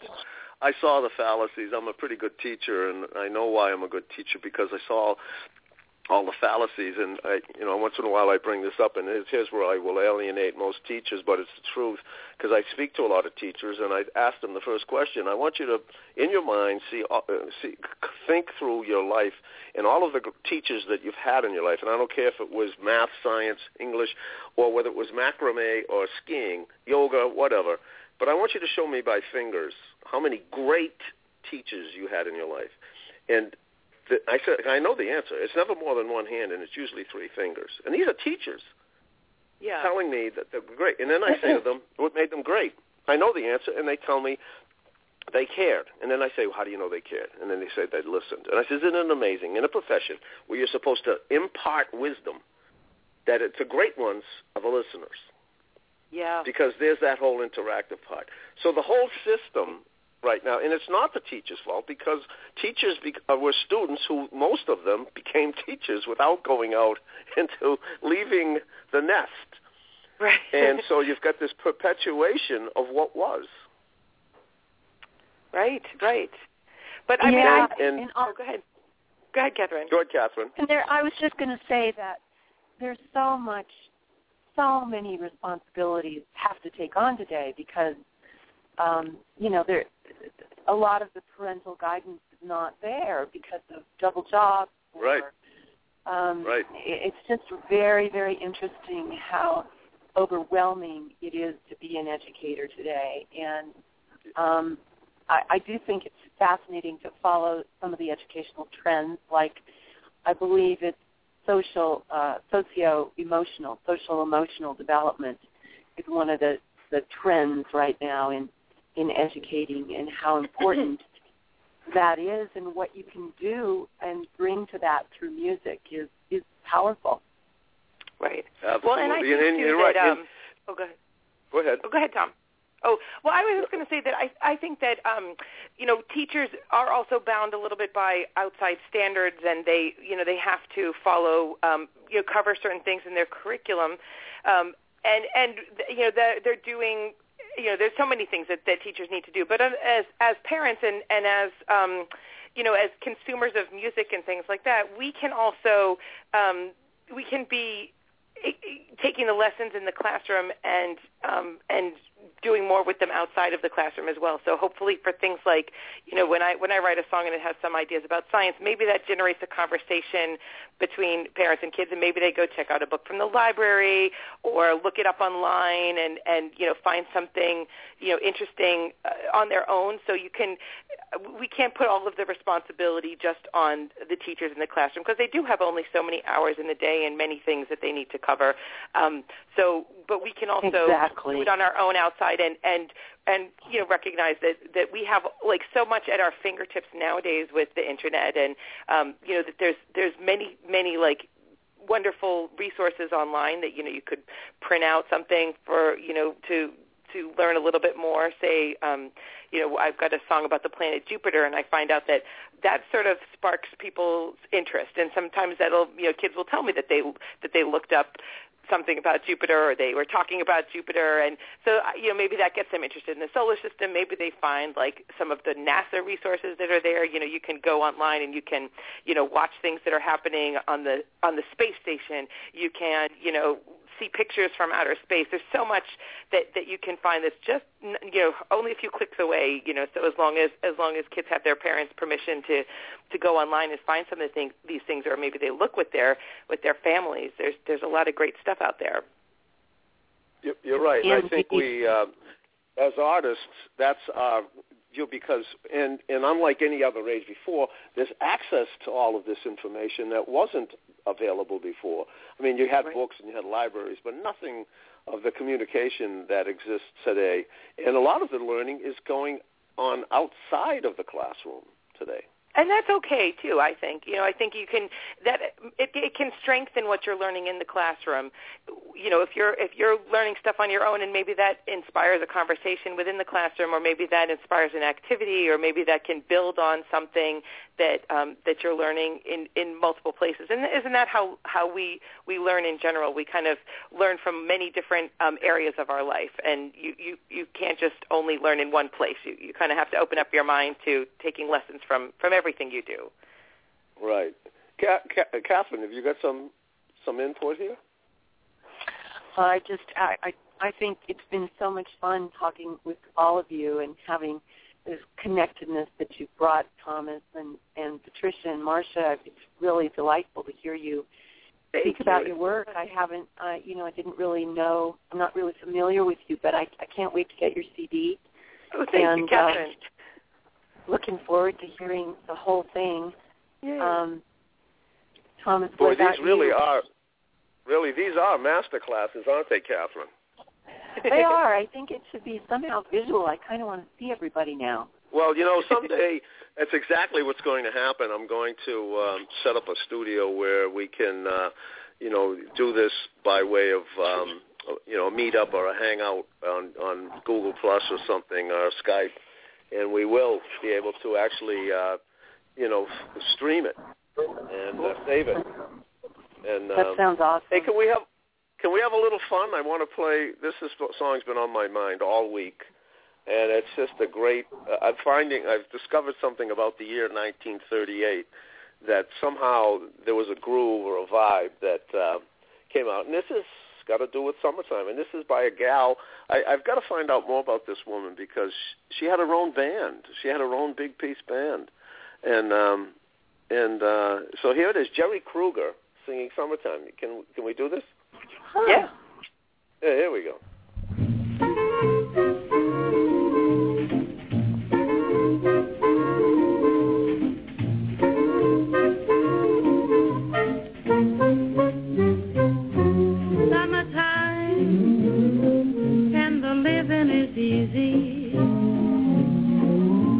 Jumping and the cotton is high.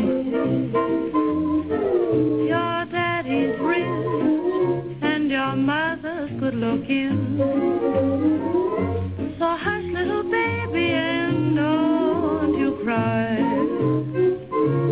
One of these mornings you're gonna rise up singing. You're gonna spread your wings. And then you'll take to the sky on high. But till that morning, there is nothing to harm you or alarm you. Your daddy and mammy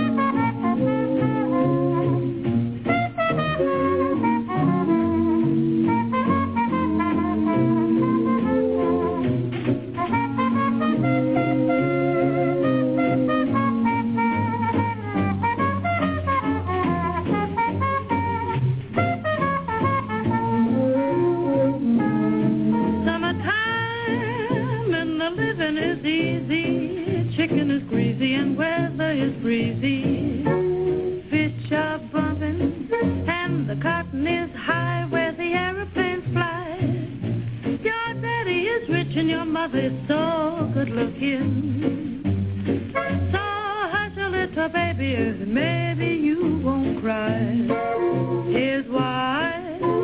One of these mornings you're gonna start singing. Hold tight, hold tight, furiaki-saki. You'll spread your wings, and you'll take to the sky on high, no lie. Your daddy was a millionaire, your mother was a contest winner. In the morning, summertime.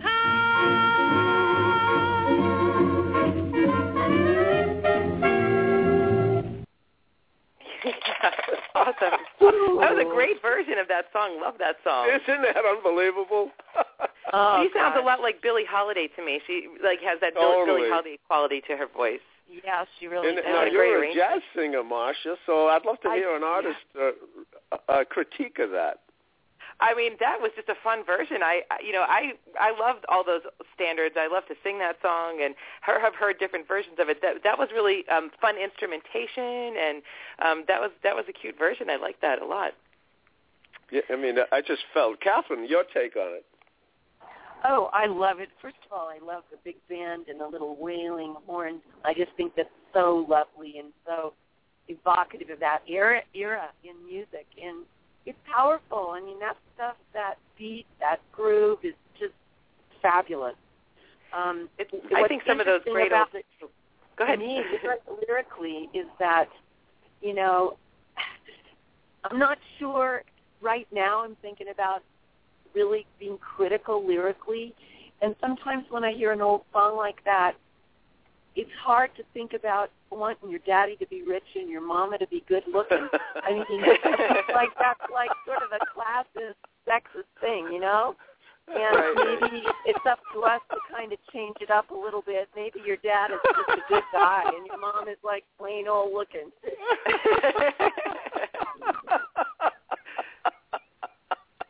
Yes, you know, I, I'm laughing because, you know, I mean, it's. It, it, I could also take the point that to a kid, you know, your daddy is, no matter who your daddy is or who your mommy is, you know, they're, they're, right. they are rich and they are good looking. You know, I mean, that's what I hear when I hear there. It's like, hey, kiddo, good point. You know, get good with point. it. You, you, you know, you're on the planet. And you have a mommy and you have a daddy and they're good looking and, you know, she's a contest winner and he's rich and, um, he's a millionaire, you know, man. Yeah, yeah. Right. Well, I guess she added that she in that version of the song they added that little part there, but that's not in the original. So I guess that was her take on it. But yeah, um, well, that's what I loved yeah. about this version is, is her license to take it, and I mean it, that whole. You know, I'm an, you know, when when I get in the zone and I'm doing comedy and I'm especially when I'm improvising, you know, and that's one of the things that that esoteric part of what we do on this show that we can't. I think we slowly touch on every show, and I love it because, again, Catherine, when you talk about trust, you know, what we want to tell the kids, there is a place that you will reach, and everyone has talked about it. When you write every day and when you try to go to the place that is creative, sooner or later, it's coming. And every right. every show we've talked about, every artist has said, you know, I don't know how I wrote that song because it kind of wrote right. itself. Yeah. Right. And I you know, think as you as you do it, you kind of, um, your voice becomes stronger and you kind of recognize more, um Um, to trust your voice and recognize, you know, hey, I've got something here that I want to that I want to make sure I, I build on or that I, you know, finish or that kind of thing. At least I'm at least I don't know. I feel like for me it's it's evolving and I'm you know I'm I, my I'm still trying to uh, learn as I go. So um, you know I'm I'm starting to trust my voice a little more. That when I hear something in my head, to make sure that I you know follow through on that idea. Well, yeah, and I think what the the big admission comes, without getting too, you know, crazy, what the rest of the world calls crazy, is that that voice is real, and that's one of the things I loved about one of the most important books I've ever read, and I and I came to it at this point in my life, I guess because maybe I wasn't ready for it before, was Stephen Pressfield's The War of Art, and he basically says, listen, it's real, it's there. Yeah. and the muse exists. It's not some fant- the, the Greeks knew it. Everybody knows it. And, you know, he even makes, he gets so bold, he says, you think Shakespeare wrote those things? Get out of here. He says, that came from the divine. You know, he says, and Mozart, come on, five years old, and the kid's come pumping out symphonies that nobody's been able to replicate since. You know, so yes, there is amazing. That thing, and it's yours. And, and Wynton Marsalis said it in one of his shows. He said, he was talking about Thelonious Monk, and he said Thelonious had a pathway to, to, to the divine that nobody else could access. And that applies to everybody on the planet, is that everybody has their own pathway to the, to the divine that only you can access.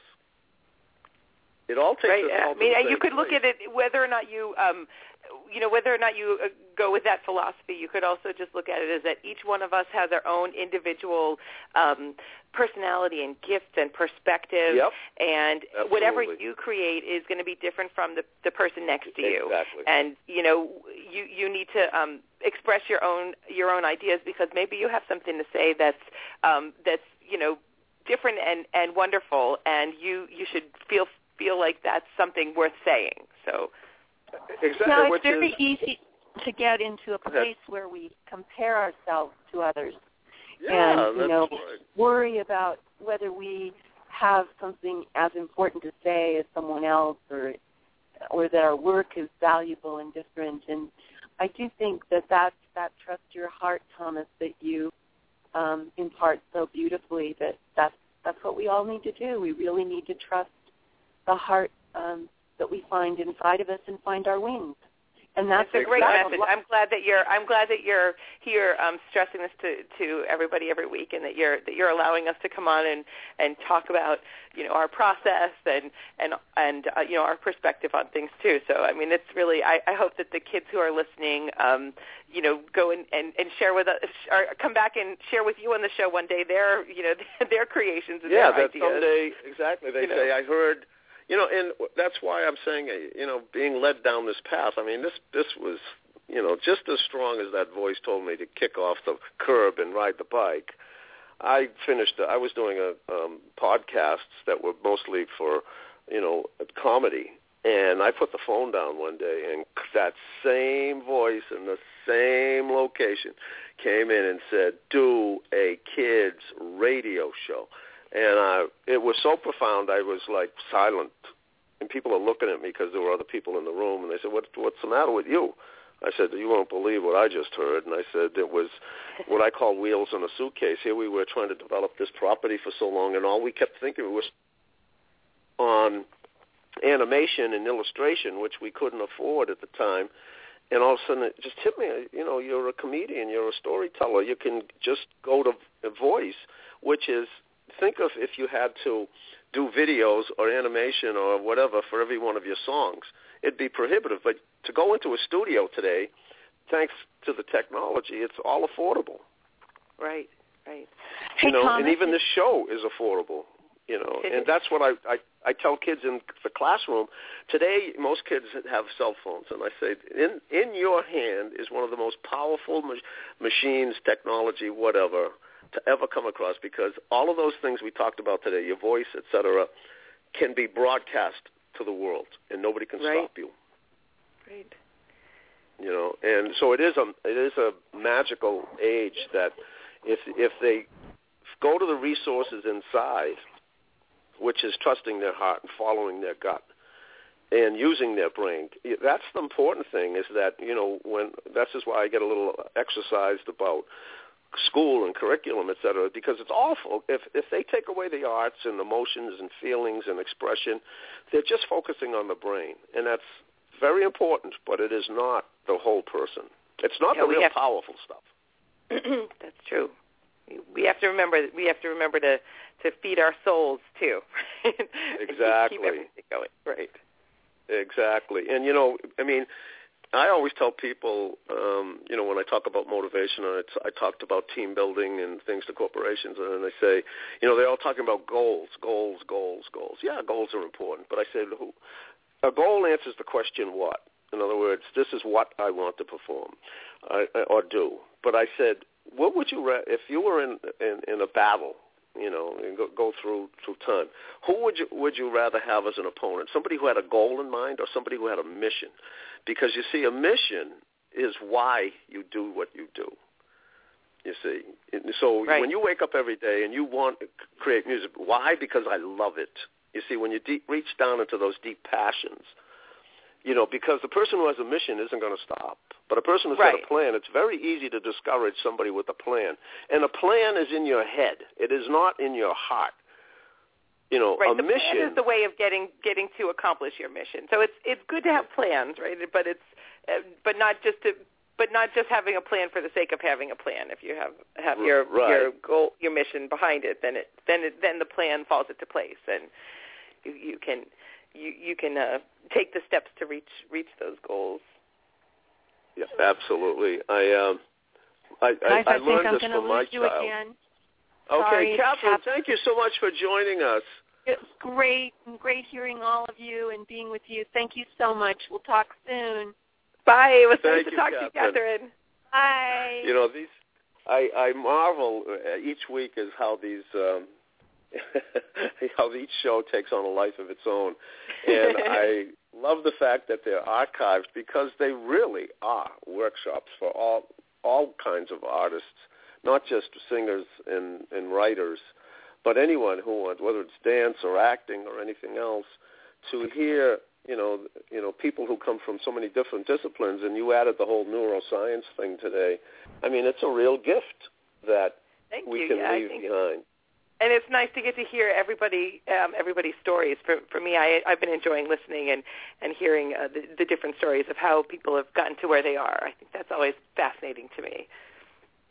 I think I, that, you know, uh, different things that you do oh, in your absolutely. life take you in, take you on, a, on the path, and you're, you're never um, – sometimes you don't see it while you're doing it of where it's leading you, but you just if you keep keep going and um, you know you kind of realize how the different things that you've done um, are, are leading you in a certain direction, and you just, just keep going. That's right. Couldn't couldn't be better said. I want to play one more of your songs. We've got Jupiter sure. or we've got Ninja School. Which would you like?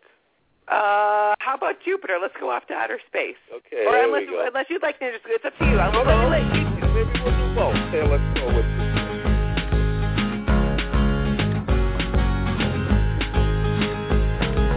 Why can't you dance on Jupiter? 'Cause it's a planet that's mostly made of gas. Oh, why can't you dance on Jupiter?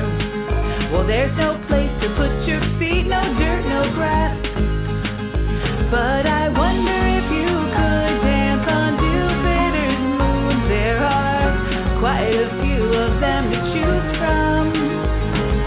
Scientists have found at least sixty-three moons. There must be one where you could get your groove on. Oh, there must be one that you could bust and move on.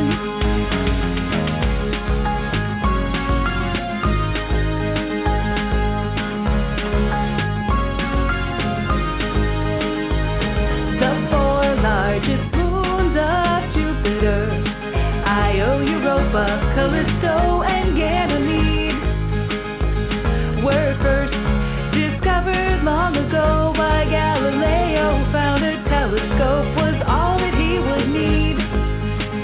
But did he wonder if you could dance on Jupiter's moons? There are quite a few of them to choose from.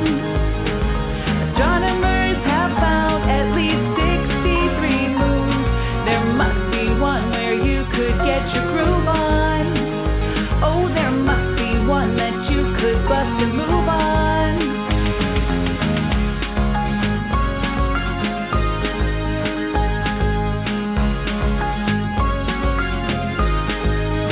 One of the best known features of Jupiter is a storm called the Great Red Spot. It's large enough to fit two or three Earths inside, and it never goes away, no it does not. But still I wonder if you could dance on Jupiter's moons. There are quite a few of them to choose from. Scientists have found at least sixty-three moons.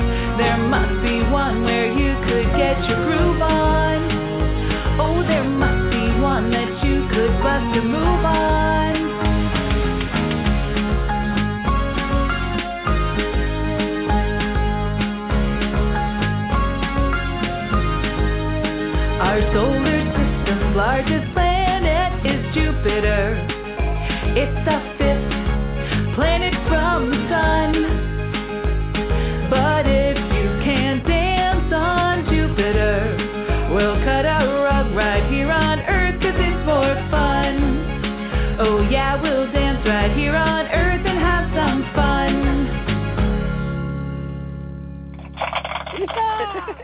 Yay. Well, that's a universal song. Even though you can't do it on, on Jupiter, you can do it here. And I was right, just thinking right. that Jupiter's got to become one of the favorite planets. There's always stars. I, it just made me think of a connection that Beantowners love those planets because they're just like beans. They're full of gas. Yeah. That's right. That's right. Yeah, it's, uh, the funny thing is, so now we're actually uh, the, they keep discovering more new more moons of Jupiter, and uh, we are now up to sixty-eight moons of Jupiter. So, uh, oh. so you know, if kids go and, and look it up. They can see if they've discovered any new moons since uh, since I last looked. But um, but they're wow. still they're still discovering moons of Jupiter, which is really I think it's really fascinating that um, there's there's so much to learn about outer space still. So that's that's a topic that I really um, I like to think about. So. Um, I think it's absolutely it's, it's fascinating, and the fact that the more we learn about outer space and then we go to inner space, you get the two together. Woof! Yeah, exactly, exactly. Well, I, I, I think we've uh, this is one of the best shows we've ever had. There was uh, oh, thank you. Again each, each yeah. I mean, just it's been, it's been a uh, fun conversation. I've really enjoyed talk, talking with you, and it was nice to get to, to talk with Catherine and Patricia. Yeah. Yeah, it's Bucky just a and little Betty. Co- Can't beat that. Yeah, a little coffee talk, you know, and um, you know the, the the discoveries I've, the self discoveries I've found in the last few years are um, what I'd love to leave as a legacy for everybody, kids, adults, whatever. But um, when you tap into that creativity, when you when you do find that pathway, um, it really truly is magical. You know, when we do those, all of those stories, th- those stories, none of them were planned or written. We went into a right. studio and just winged it. Wow. And, yeah, and, and did not do retakes. We just went straight, and it was a wrap. And we would look when at you each trust other. Your, when, you, when you trust yourself, you can you can create some amazing things. Yep. Yeah, well, we both know. I mean, we look at each other because, I mean, that's the mystery part, you know, and that's the part I try to tell, is that there is a place, as Stephen Pressfield talks about, there is a muse. There is a place where the stories, you know, I'm a huge Rolling Stones fan, and it was interesting to hear uh, they were talking about creativity in one interview with both Keith Richards and Mick Jagger. And they said to uh-huh. Keith, how do you write the songs? He says, it's easy, Mike. He says, the songs are already written. He says, you just got to put up the antennae. He says, but they're already there, you know. And so many artists talk like that, that the stories yeah. are written, the the things.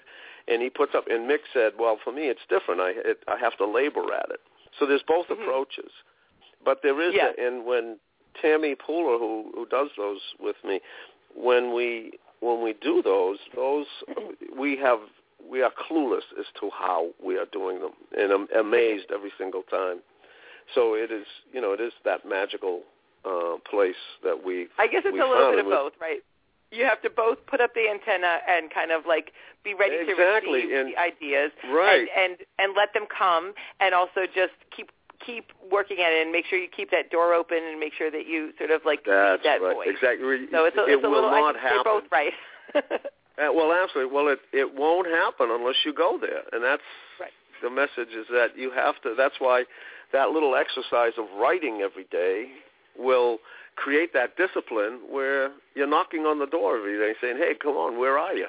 You know? And also, um, you, you know, one thing that uh, we didn't talk about is e- even if you can't write, like if you have, you know, some people have issues with um, with physically writing, you can you can also um, do like a verbal diary, you know, especially now absolutely. Where we have phones and things. So it's just it's, it's expressing your ideas. So maybe your maybe your ideas come as um, you know, verbal ideas. You right. can record your ideas, and, and there's different ways to accomplish it too. So um, you could think about it in, in different ways, I suppose.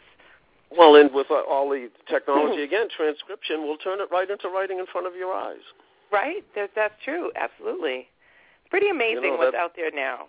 Oh, it's it's a fabulous time. As much as I resisted it um, for years, I, it, it, it, it is, well, there's a great ad that um, Apple has right now of people doing amazing things with their iPhones, and I mean, from lighting to sound and And, and as a tool of expression, amplifying what you have, it is It's we've never beyond what we could have ever imagined, you know? Right? And uh, that's that's the beauty of it all.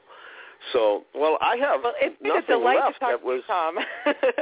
Yeah, and you have such great energy, and be all of the ladies um, that, that come and visit the show and do it. It, it. This is what I love: is that you are a shining star and a Uh-oh. shining example for kids. Really, I mean that. You, each one of you, and um, and and and the predominance of women doing it, I think, is great for, as a role model for the young ladies out there, too, yeah. and and the boys to know for all that. Of us, right? There's there's hey, plenty of there's plenty of boys and girls doing it, and they should all. Um, You know, I hope I hope that everybody who's listening gets something something out of listening and enjoys enjoys the music and enjoys the ideas that we've talked about today. So, great. Well, I hope you come back. I would love to come back. Maybe we can get my kids to do it next time. We'll see. and All right, and meanwhile, I hope that um, that people enjoy the music and, and they can they can find the record on C D Baby. They can come to my website. Should I give my website one more time? Please. Sure. Please. It's, it's www. dot marsha goodman wood dot com, and it's M A R S H A G O O D M A N W O O D dot com. So I, I hope that you visit, and I hope that uh, that that, uh, that you guys can enjoy the music at home too. Great, and I hope that you put this as a link on your website so that I our, absolutely you know, will. Will. I will. Yeah, Thank you so much for having me in Beantown. It's been a it's been a pleasure. Good, and we're going to sign off with Joni Leeds. I love her song Bandwagon because I want everybody to get up on the bandwagon. And, excellent, um, love it. All right, thanks so much, Marsha. Okay, take care. Thanks, Tom. Bye-bye. Bye-bye. One, two, one, two, three.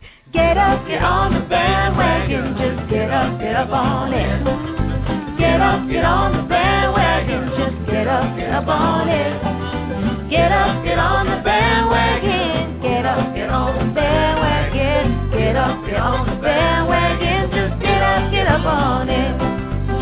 Well, I brought my voice today. Just get up, get up on it. Well, I'm gonna make some noise today. Get up, get up on it. Get up, get on the bandwagon. Just get up, get up on it. Get up, get on the bandwagon. Just get up, get up on it. Get up, get on the bandwagon. Get up, get on the bandwagon. Get up, get on the bandwagon. Just get up, get up on it. I brought my banjo today just to get up, get up on it.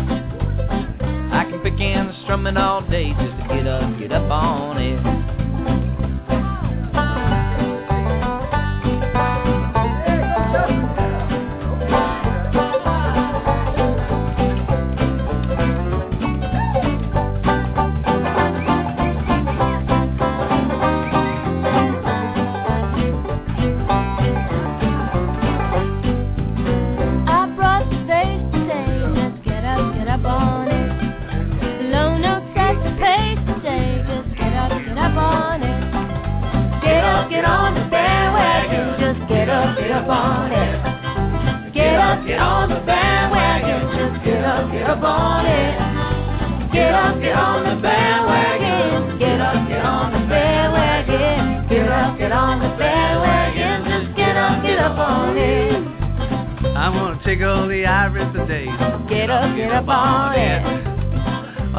Around and hear me play. Just get up, get up on it. Here I go, here I go.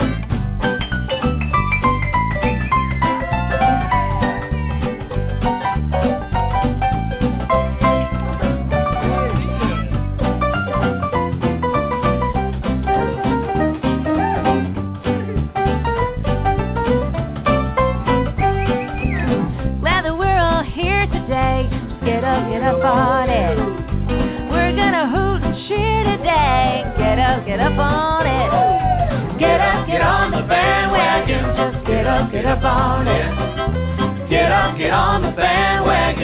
Get up, get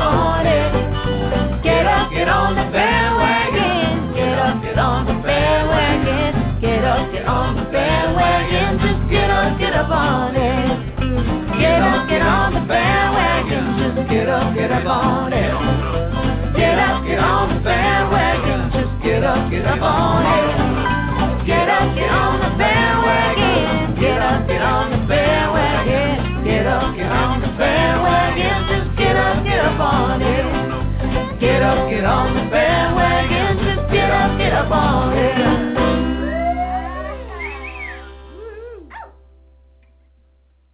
Hey, Blog Talk listeners, Beantowners, thank you so much for joining in. What a great show, huh? And have a great Memorial Day weekend.